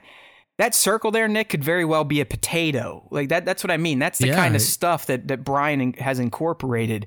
Uh, the shot of the AT-ATs on Hoth. I mean, just looks fantastic. We got a gallery here. I mean, look at Luke on Tatooine with the twin sons. It's just it's masterful work with these figures that quite frankly weren't really intended to be very photogenic. I mean, these things Yeah. have four points of articulation. Their their shoulders, both their legs move at the hip and their head turns. And if you're on the live stream now looking at the shot I have pulled up of uh, Palpatine's arrival on the Death Star, I mean, look at that. Uh, Look at all those little fucking Kenner stormtroopers and uh, AT-AT drivers and scout troopers. Vader with his saber already coming out of his hand because that's just how our fucking figures were. But it, it really is a thing of beauty. So I'll, I'll pull up the digital book just so everyone can kind of get a, uh, a peek at it. Uh, I'll share the link in our Discord too for anyone that wants to check it out. But I'm sure Brian has it on his Instagram page. I, I believe it's at Brian the Hick on Instagram. But here is the Yeah. the digital magazine on uh, Issuu I S S U U. But as you can see, I'm just flipping through. We're at uh, A New Hope right now, but it, it does. It covers damn near every important scene from the movie with these toys to retell the film on each page. And it's just it's just so kick-ass. I mean i as someone that that did toy photography and hopes to do it again someday as well as someone that has these figures it's just it truly is an amazing accomplishment that brian hickey um, had here. I mean it, it really is this is something like if lucasfilm would let him print i would buy in a heartbeat i would love to See, have like- this as a coffee book you know what i mean a Do coffee you table book. remember? Yeah, oh, yeah, that would be cool as a book. But this reminds me a lot about. Um, I mean, this was probably nine years ago, eight nine years ago, um, where Lucasfilm proper put together like the original trilogy movies based off of like fan submitted videos. So you had like the Oh whole yeah, yeah, movie. yeah, yes. Now I know what you're talking about. It's like everyone got a few minutes or a scene to recreate, you and then they stitched scene, it. Then yeah. they stitched it all together They- to they- make a full movie. and movie. it was so cool because some it, and it was in such vastly different styles because you would have some people who were like legit visual artists who were like making animations with vector art and then you had other people who were doing like recreations of scenes in their backyards with like Yeah. box forts and and stuff like that, and they stitched them all together to make the movie. And like that level of ingenuity really reminds me of what Brian has done here. Um, and it would be amazing to see it, like to see Lucasfilm and Disney like come out and officially support something like this. And Oh, they and they really never will. I it. mean, I- Yeah, I, I think mean, even if Brian said, "Listen, you can have all the fucking money," they still wouldn't do it because they didn't do it. You know what I mean? It's like they Yeah. they didn't have the idea. But I, I've made it up to Empire Strikes Back on the live stream if you're if you're scrolling through. Uh, but I mean, here's here's Luke in the Wampa's cave, and you can see Brian, you know, like cut out white cardboard to make the the the, icicles and whatnot. It's just, I'm telling you, people, if you're not on the live stream, you're just listening to this. Check him out at Brian the Hick on Instagram. I guarantee you the link to to check out the issue is in his profile. It is something you have to behold yourself. Words do not do it justice. It's not just the Kenner figures standing there looking like lifeless pieces of plastic. They, they're full on scene recreations, full on. Like we're going through Hoth right now. He's got snow scene set up. There's Luke in the bacta tank I just flipped by. There's a, scruffy looking nerf herder moment. Uh, Vader in his meditation chamber. It's just fantastic. So I, I, I told Brian, like, listen, man, I'll, I'll, I'll do you a solid. He reached out. He's like, hey, is it any way you can spread the word about this? I was like, I got you. People like you deserve to have your work kind of promoted. I understand what it's like when you, you kind of dump your, your life and soul into something and then the internet or people don't take notice. The right people don't get a hold of it. It doesn't go viral. This is something that should go viral, in my opinion. So uh, I, I- put up a post on StarWarsTime.net. So again, if you're listening to the podcast only version here, you can find a link to the full uh, book on Issuu, and it's well worth checking out. Um, but like I said, I mean, if he ever gets clearance to print this, if I were him, I would just fucking go to an outfit like Chatbooks. I use this for Mother's Day every year. It's fantastic. I I, I, I order up a, a hardcover book of all of my daughter's pictures from her previous year of life, and they come on nice glossy pages. If I were him, I'd just fucking do it. You know, Chatbooks isn't Yeah. going to shoot you down. They're gonna be like, "Oh, you want to print a fucking 400 page book of images? Sweet, give us Yeah. five hundred dollars, and here you go." so, um, but who knows? It sounds like he's trying to do the right thing. But th- it's well worth checking out, even if you're a young fan and you may look at this stuff or the, the Kenner toys and be like, my God, you dinosaurs had to play with this shit when we've got Hot Toys and Black Series now. It's it's worth checking out just to compare to the films to see what Brian Hickey uh, uh, accomplished here. It, it truly is some magic stuff for photography t- and toy photography in particular. So there you go. There's Yeah. a little plug there. awesome, awesome. Again, like I said on StarWarsTime.net, we've got coverage. So if you're on the podcast version, you know where to find it. All right, dude. Indeed. It's time to kind of slide into this week's fan segment. We do it every week, as I as as I always explain, just in case we do have new listeners. There actually were a few new ones in the live stream before YouTube decided to sabotage us and, and give us the no data air left and right as we began. But you know, why not? It's like watching a game show. You hear the rules every fucking episode. Well, you get it here too on the Star Wars Time Show. But our fan segment, it is here to stay. We do it every week, every show, every stream, every podcast episode. Hint, hint, podcast episode's the same as a stream. But there are two routes to join. The first is going to be the question of the week, which we do every Tuesday morning on Instagram at Star Wars Time Show. We'll throw it up in the stories, we'll throw it in our post grid. You just have to find it and dig through IG's ads and reels and this, that, and the other thing and leave a comment. Uh, today, if you commented, you probably made the cut because apparently the question sucked and got buried and no one saw it. So, uh, but usually we'll pick five or six responses and then we'll go through them, read through them on the show. And sometimes it can get quite entertaining to listen to Nick try to decipher some of the English you all throw at your keyboards or your touch screens when you provide a comment. The next way to get in the fan segment is the top five, but we'll talk more about that after question of the week. So let's go ahead and get Slack up on the screen. There we go. Our question of the week is Do you want to see a Vader flashback in the Ahsoka series? Why or why not? I wonder why I asked that question. It's almost like I theme it to the show topics. All right, so um, we got one from Rippick Tan. He's always good for a, a story reply. And then Nick Yep. grabbed a block of uh, The typically only our- five responses yeah, our, that our, were our, on our the super fans who we can always count on to reply. So thank you, Bat, SW Black Series Clips, and Mythos Boba. We speak your names. Uh, uh, while I see the name, Nick, I know you don't like going on social media, but if you do anything today that requires you looking at Instagram, go check out the latest stop motion short from SW underscore black underscore series underscore clips. It's fantastic. It's a dance off between Mandos and battle droids, and it's just Uh, supreme. Excellent. very Uh, I did a little uh, reel reaction to it. That, that's like my thing now. I remix reels and provide reactions. And some people say they're great. Other people have said, "Why don't you just share their work? Why you? We don't care about your reaction." To which I replied, "Hey, fuckface! The creator literally said thank you for remixing this." So that should be a lesson to you idiot trolls out there. just keep your fucking mouth shut. You know, if you didn't create something, don't worry about it. Because guess what? Once something gets put on social media, all rights go out the fucking window, friends. Right? You, you, no longer own shit if you post a video to Instagram. Read the fine print. And if, if they leave remix enabled, I'm going to remix the shit. Okay?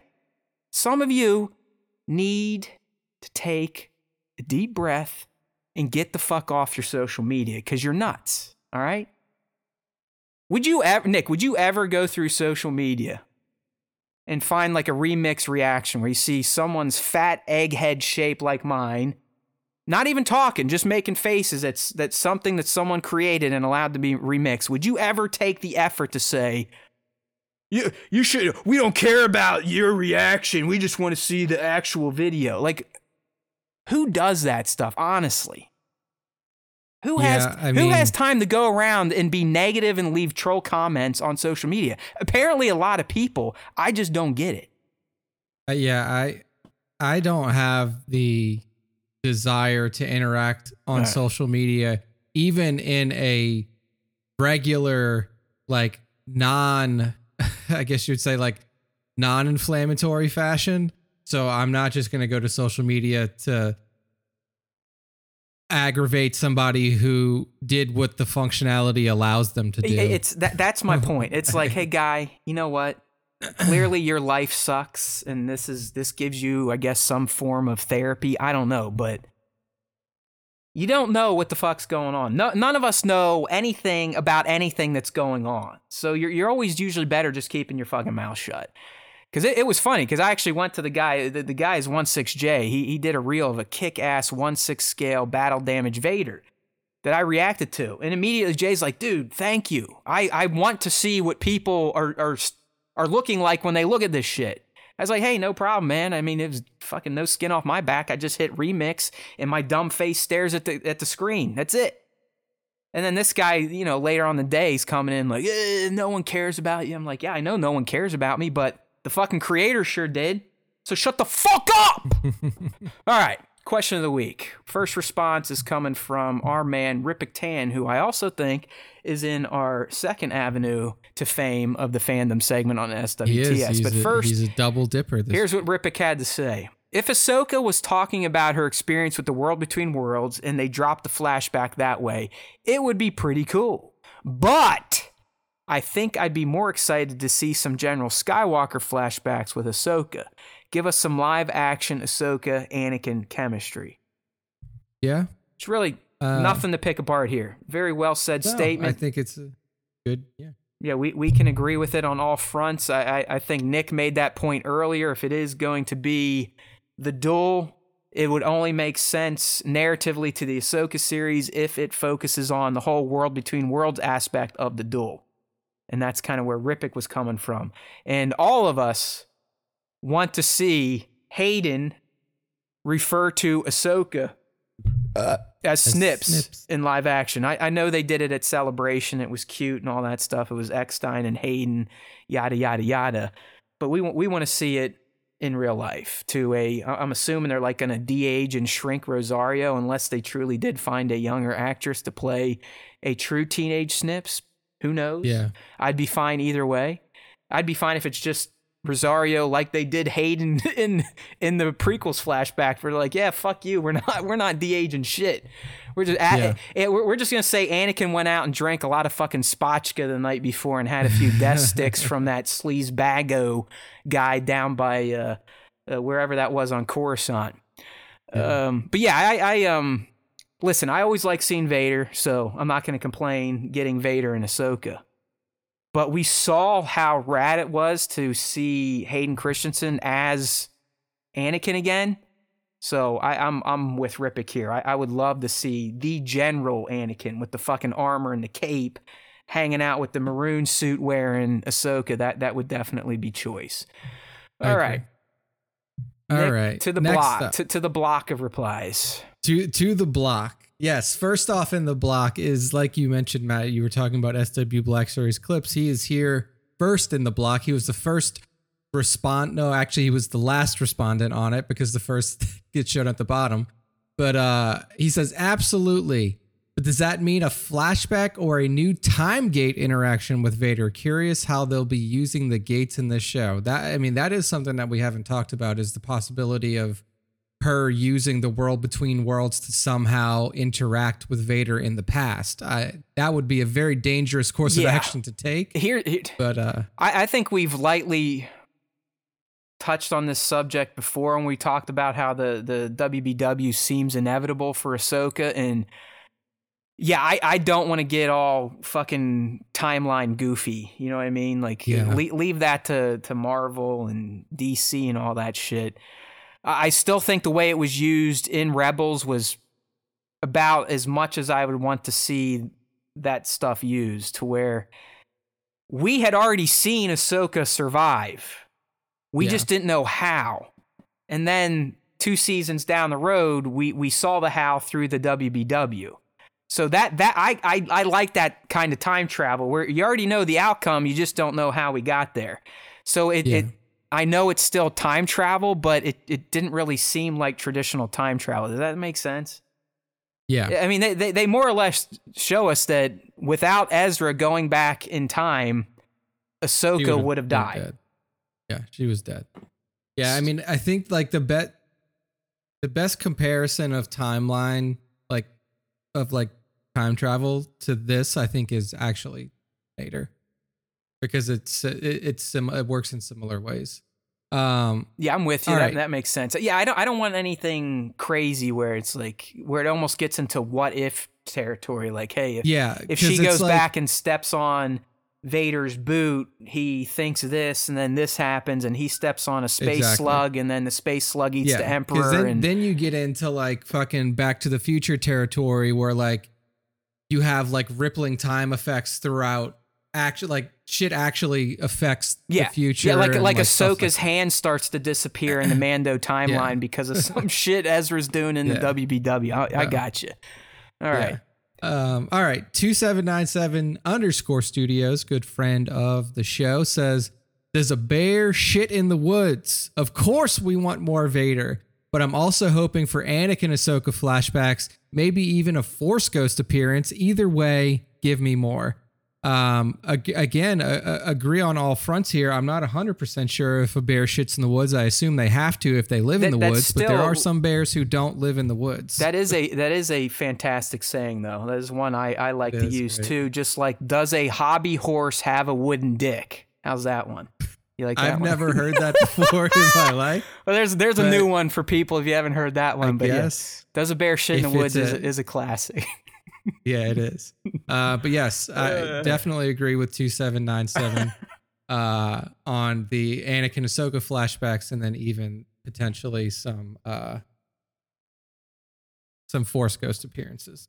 Um, Mythos Boba up next. He says, I take Vader, but I really want those Anakin and Ahsoka Clone Wars vibes. If we see those flashbacks, I'll lose my mind. So so it seems like the general feel so far is they actually want more Anakin Ahsoka than Vader Ahsoka, which makes a lot of sense. So That that is good stuff there. because I, I I think some of these guys are more my age, and you'd think they they'd go for more of the OT, but I, yeah. I, narratively, think- narratively, I do think it makes more sense in the Ahsoka series if she is going to reflect. It would be with Anakin and not Yeah. not the fucking with dude Vader. in the suit. Yeah.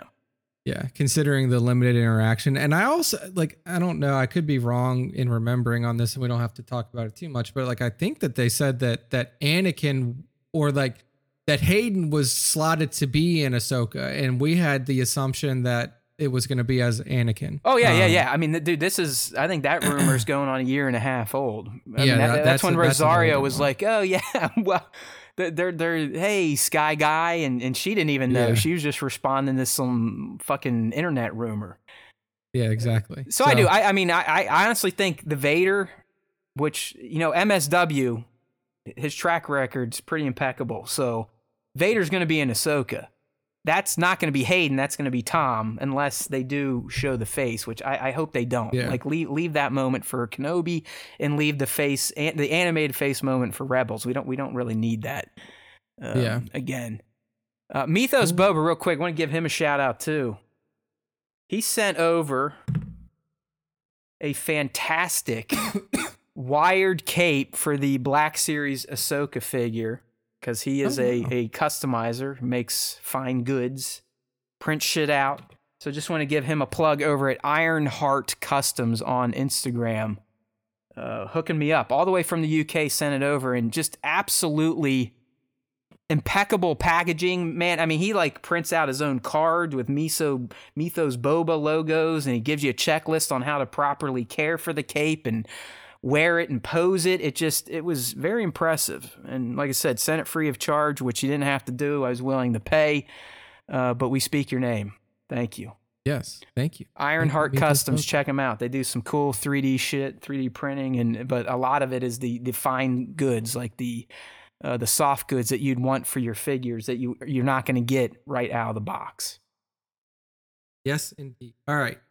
Um, next up, Marcus Andreas Hellman says the world needs more Vader flashbacks everywhere. So he's all in. I'm glad you figured that out because I was reading this as Marcus and Reshell Man. I, I honestly like when I pulled it, like my brain kind of went to the same place, but I looked at that name probably four or five times before I read it, and then I finally was able to to to yeah, break I, it out I think into you, individual I think you nailed it, but I, I was honestly I was about ready to spit out Marcus and Reshellman. Like who? What the fuck Yeah. is that? But it's like what's you, a reshell? You got Yes. it. You Marcus, got it. Marcus Andreas Hellman, thank you for your response. He wants to see more of those Vader flashbacks. And then SWBS underscore adventures says, Yes, I want it because it's always amazing to see Vader in action. It is. It is always amazing to see There Vader. have in not been more true words typed out in the question of the week responses than that right there. We just got an update from Bat. It, it sounds like 2797 Studios on IG may start carrying some of Ironheart's 3D uh, There you go. prints because I know he's got the Bo Katan thrown out there. So don't forget about 2797 Studios either. They're, they're the 3D printer guys out there. They carry land speeder Luke files. They can get the shit done and shipped over quick, just like those kick ass little scaled out uh, carbonites he sent over for my kids' Mission Fleet Razor Crest and my big boy Razor Crest. So. Hey, we, we love getting showered with gifts here at the Star Wars Time Show. I'm, I'm not going to be bashful about that. You guys want to send shit for free to me? Slide into the DMs and you'll get the address. Don't worry about it. There you go. And All you'll right. get a plug on the show for sure. There you go. And All right, we have, I, I um, think I added us to Amazon and another network, dude, and we gained like 500 plus listeners a week. So hopefully. I, I, hopefully we haven't scared them away yet and we're right back down to our minus our 500 standard. by, by fall. I'm going to be honest with you. I didn't even know that Amazon had a podcast network, but it's not surprising that they do. Yeah, me, me neither. Uh, I added us to Amazon and Podchaser. So literally at this point in time, we're on there, there isn't a fucking podcast network that we're not on. And if we're not on it, like I usually say, it's probably not that good. So get get with the program and either get Spotify or iTunes or Google or. Stitcher. And always leave a rating and review. Those of you in the live stream right now, don't forget thumbs up on the live stream. Drop a comment. Do what you got to do. It every little bit helps. All right, Nick. So now we're going to move back to the second phase of the fan segment, which we call our top five fan artist features of the week. So the way this happens throughout the week, those on Instagram that consider themselves Star Wars artists of any kind, tattoos, toy photography, uh, model making, it doesn't matter. Tag us. You have to tag us now, sadly. I, I- I hate to just kind of open up that floodgate, but the way Instagram treats hashtags now, especially for accounts that use the same hashtag a lot, it, it's seeming to shadow ban a lot of people that use it. So I don't see your shots. And I need to see your shots to feature them. So on Mondays, Nick can sit down, grab his whiskey, his stogie, and go through all of the weekly features to pick the top five which is where we are at right now. So Nick looked at all the shots featured on at Star Wars Time Show from 711 to 718 and whittled them down to the five shots we're about to talk about. So don't forget, tag us at Star Wars Time Show, like literally add tag, not just at Star Wars Time Show, and feel free to still use the hashtag. All right, Nick, who is up first in this week's honorees here? The first up this week is at Grande underscore underscore again Giove G R A N D E underscore underscore G I O V E, and it's just a fun like the the I I, I like the the comedic takes on Star Wars, and this one is a fun little shot here that we see of uh, stormtroopers attempting to to fly a kite. But then, as they do with everything else, they somehow screw that up, and you see Darth Vader over there with his hands raised in the air, probably yelling at these guys, like, How the fuck did you mess up flying a kite? Um, and it's just a funny scene overall from from Grande Grande Giove. So Yeah, I, I'm with you, man. I, I kind of had a feeling you would go with this one, and, and we, I think we had a few kind of creative, uh, silly shots this past week, and I, I really am drawn to them. I mean, I, I love the the more serious stuff, and you know, the Sir, Sir Dork explosion stuff, or the work more or less really fine crafted scenes. The the oh my god, you should see what Black Series did. He did this poster. I guess he's linked up with LA Galaxy through this Rex and Around character who's like a like a Star Wars fan that people actually pay attention to, and he got himself in the Kenobi, which you know ultimately I would love to do that one day. It's never going to happen, but uh, one day I'd like to be Rex and Around. But anyways, Rex and Around got Black Series mixed up with the LA Galaxy for I guess they're doing a Star Wars night, and and he made a fucking soccer poster.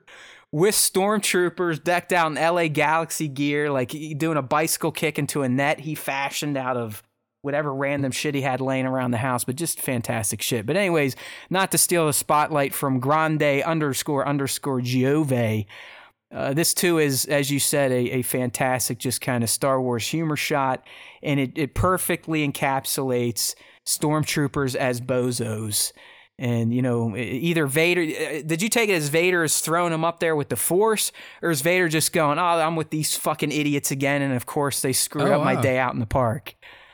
Yeah, I didn't I didn't take the force angle, but that could be like maybe there's like no wind and he's like controlling the the uh I like the, the two with the force. I like the two guys uh, over on the tree where the where you know he's getting like a piggyback to try and get the dude that's floating away on this little tiny, uh, Yeah. little tiny unicorn kite. Uh, It's just Yeah. I like seeing, especially the Empire, putting kind of uh, hijinks type of situations like this. So.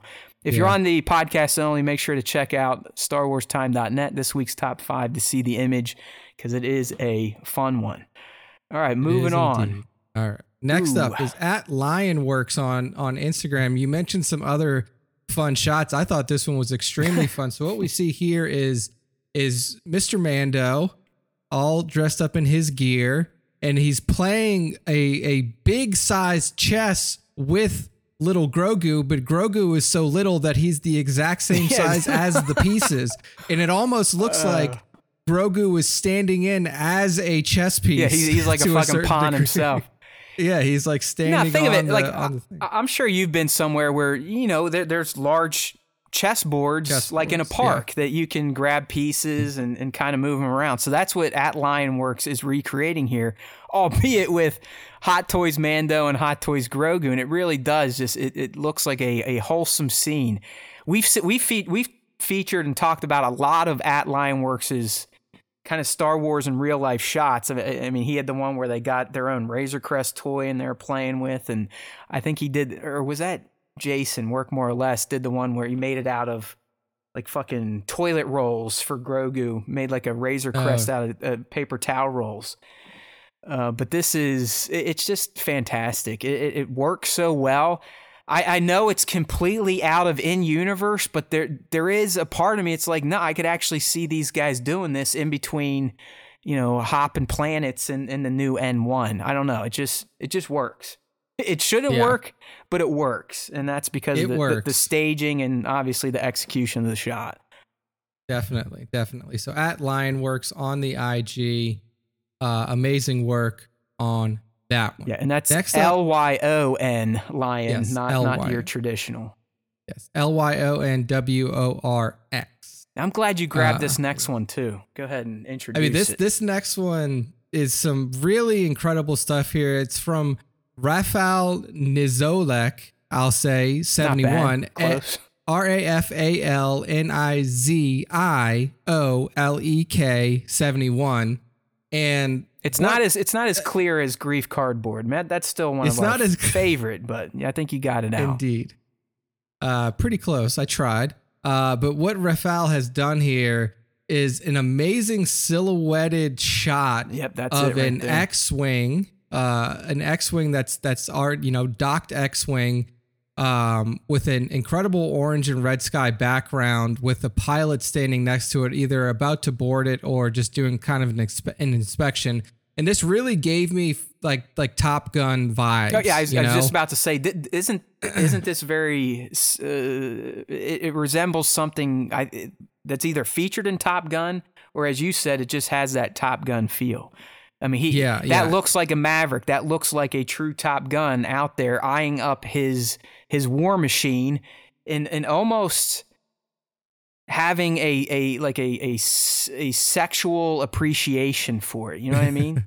Yeah, there's an intimate like There you go. That- connection that's and bond that he has with this. yeah, there's definitely an intimate bond Yeah. between th- th- this person's craft and uh, and the person. So That's why we, that's Um, why we have you here. You're you're you're the adult in the room because I'm sitting here like, oh yeah, he's probably gonna go up to the gas sta- gas tank and stick his penis in it or something. So- yeah, so not quite that, but, definitely, yeah. There's It definitely is, man. a- It's it's a it's 100 percent the silhouette. That is what makes this shot pop, and obviously that very stark, vibrant, almost blood orange, blood moon orange um, sky.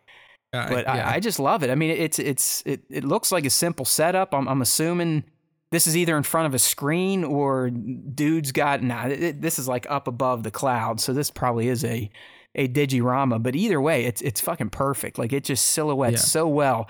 I'm assuming Rafael like like 71 probably just dropped all forms of light outside of the digital background and, and took the shot and got this this fantastic silhouette. Indeed, indeed. Yeah. Incredible work at Rafael Nizolek71 on Instagram. Make sure to go give them a follow. Um, next up, you mentioned it when we were talking about the question of the week, and he has popped up again at Rippic underscore underscore tan with an excellent shot of of Boba Fett tracking the movements of the Millennium Falcon as the Falcon makes his way out of a cave uh, somewhere in the galaxy. Like, I don't know. I'm assuming that this is taking place sometime in the original trilogy timeline, and maybe this is maybe uh, uh, Boba Fett was on Yavin 4 and we didn't know. You know, maybe he's tracking the movements of uh, the Falcon in and out of the Yavin 4 base Yeah, I mean, from the Massassi Boba Fett Temple. has a hard on for Han Solo. Let's be real. I mean, he, he may even have like some gay love for him. So it, it makes sense that that Boba would be tracking Han and Chewie. It's just kind of his thing. But you're, I mean, th- this is uh, honestly, I'm, I'm just going to go right to Ripik's profile because this is a, a set, a diorama he's built that has been getting some great use with outdoor shots and, and, and getting that natural lighting to bleed through with the atmosphere, air, uh, atmosphere aerosol to kind of highlight the, the haze there. But um, that shot's fantastic. But I, there, there's one other with the Falcon that I just have to pull up. Here it is. I think it was the second one he shared after that and it's the Falcon being pursued by ties and, and kind of getting shot at. And again, it just Yeah. it's a fucking brilliant looking Star Wars ship shot. Not a lot Yeah. of toy photographers do ship photography, but when it's done like this, th- there's some of the most engaging looking shots out there. It just they they feel so alive. I I mean, I know they're just sitting on fucking probably toothpicks or wires and they're static, but the way Rippick shoots these, they they have a feeling of action. There is that feeling of of oh shit. We're we're we're looking at one snap of a dogfight between the between the Empire's TIE fighters and of course the Millennium Falcon. Yeah, yeah. I mean, Rippick has Rippick does a great job with the Falcon in general. I know that his his profile picture is also of the Falcon and this uh, excellent shot he took of the Falcon. So it seems like if there is one muse that he that he has in Star Wars that he always gets incredible shots of, it's definitely the Falcon. Yeah. So this is another And, example. and Nick, I believe these things are tiny. I, I think these are either the Hot Wheels or the Mission Fleet things. So I mean that that Oh, wow. Falcon might be, I don't know, maybe an inch, two inches tops in diameter, probably smaller than that. Wow. So that, that yeah, the impressive. shot you picked, that's the other thing there. I mean, the the, the force perspective Rippick uses is I think what really sells the shot. Kind of having Boba all the way in the foreground but blurred out allows Mhm. that little tiny falcon to actually feel and look like it is the actual falcon. So Indeed. good yeah. work there, Rippick. Way to go, pal. There you go. At Rippick underscore underscore tan. And then the last one this week is from at task dot force underscore 99, task force 99 on Instagram. And it is a shot of the Grand Inquisitor himself with full full blade out whooshing action and it's a it's a Lego shot too. So it is a it is a Lego minifigure of the Grand Inquisitor with his lightsaber fully ignited and in motion, uh, so to say. Yeah, So, I, uh, I don't know if this is one of those custom minifigs from it's like Firestar Toys or something, that. or if this is the one that comes with the Inquisitor shuttle that released. I believe it's out there from the Kenobi series. But yeah, either way, uh, Task Force 99 is compelling me to get this minifigure. Uh, I don't shoot much of anything these days, and I've never shot Lego, but I do like Lego sets, and I love minifigures. They're they're almost they've almost become kind of like my new odd looking collectibles. You know what I mean? They're they're not full on Yeah. chibi like I used to go with the Funko Pops and the the egg attacks, but they they they kind of live in that family to me. You know, they they look a little cartoony, a little elongated. You know, heads are a little bigger than they probably need to be. But yeah, th- th- this Grand Inquisitor Lego minifig just looks fantastic, and I can always appreciate a photographer that can take one of these things, which again are like this big. I mean, about very small. yeah, that's. I mean, not that anyone can see what I'm doing with my fingers on on the radio, but you know, they're they're about two times the size of my own member, so they're not that big. But when you do like a close up like Task Force here, I mean that, that that's impressive to to Yeah. capture these details and, and just kind of sell the shot with just a minifig, and that's exactly what Task Force underscore ninety nine does here with the Grand Inquisitor and his stabbed up tummy. Indeed. Indeed. So incredible stuff at task.force underscore 99. Uh, that is the end of the top five, and that is the end of the show. So, Matt, why don't you bring us to our close? You got it, my friend another. Well, hey, we, we did the, the two hours this time, so I don't want to hear any bitching and moaning from you fans out there. Sorry about the rocky start to YouTube, but I can tell you that today, probably for the first time ever in the history of the Star Wars Time Show live stream, it was not our fault. Our, our hmm. tech was humming today. In fact, I hate to even speak this into existence, but Nick didn't fucking freeze once. Yeah! Who knows what that was? Maybe the he gave his computer COVID, and it's like, all right, pal, you win. I will no longer time out your Skype feed. so um, that that was pretty uh, impressive. No drop Nick, but uh, the first part of the show it was chaotic. So thanks to those Yeah. of you that stuck around. Remember, you can join into the live stream every Tuesday, 2:30 p Eastern time on YouTube, YouTube.com/slash Star Wars Time Show. Sorry, props, we got to go. The old uh, the old leg is starting to hum a little bit. It's gotten a lot better. I'm telling you, I'm I'm almost six weeks beyond the trauma uh, but I can really start to feel how dead the leg is. Like my, the muscles just all atrophied out. The joint gets incredibly stiff. And uh, right now, I feel like my hamstring is going to tear itself because I've kept the thing straight and flat the whole time. But as Nick said, we've come to the end of the show. Appreciate any of the new listeners that showed up today in the live stream. And of course, we love all you diehards that showed up in the live stream. Don't forget to give the feed right now a like if you're still here and listening, and tell a friend because that's what we do at the end of the show. It's, it's, it's show and tell time.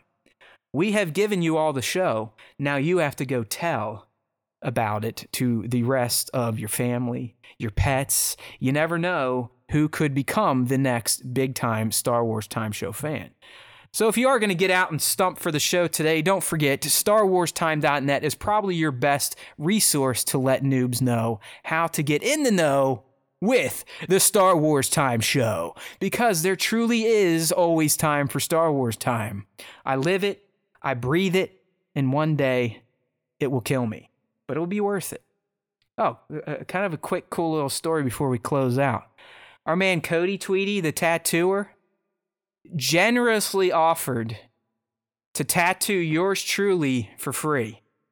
Yeah, wow, there you go. If- There's no better entry. if There's we no c- easier way to get I know, in. dude, it's rough. If we can cross paths, I mean, he is out in, I believe, South Dakota. So I don't know if if I'm gonna, you know, take a trip out there or if he hits the convention scene and and you know, I, I guess that's something tattoo artists do a lot to kind of get their name out there. And he's somewhere in the Midwest. I, I'm I'm probably gonna take him up on it because the dude, if you look at Cody T- Tweedy on Instagram, he is a fantastic tattoo artist and he definitely specializes in Star Wars. I mean, he's he's banged out some killer Maul portraits over the past week, some killer ass Ahsoka portraits over the past week. And if I am ever going to get a tattoo, I know it's going to be Star Wars based. I want it to be from a guy like that. So maybe I'll There get my my atrophy dead leg ass on a plane someday and get out there to South Dakota. All right. You know the drill, everyone. There's always time for Star Wars time. Direct them to StarWarsTime.net to get the podcast feeds, to get looped in with YouTube so they can sub very easily. All the information is contained there. We love you all. Keep spreading the good word. If you are new here, hopefully you enjoyed the show and you'll come back and maybe you'll bring a friend. You never know. Today was kind of tame. Next week, Nick and I could be screaming at each other, or I could be screaming at one of you. You just never know on the Star Wars Time Show. That's why you need to get subbed up. And besides, as the long timers know and the diehards live by, if you do listen to the Star Wars Time Show, the Force will be with you always.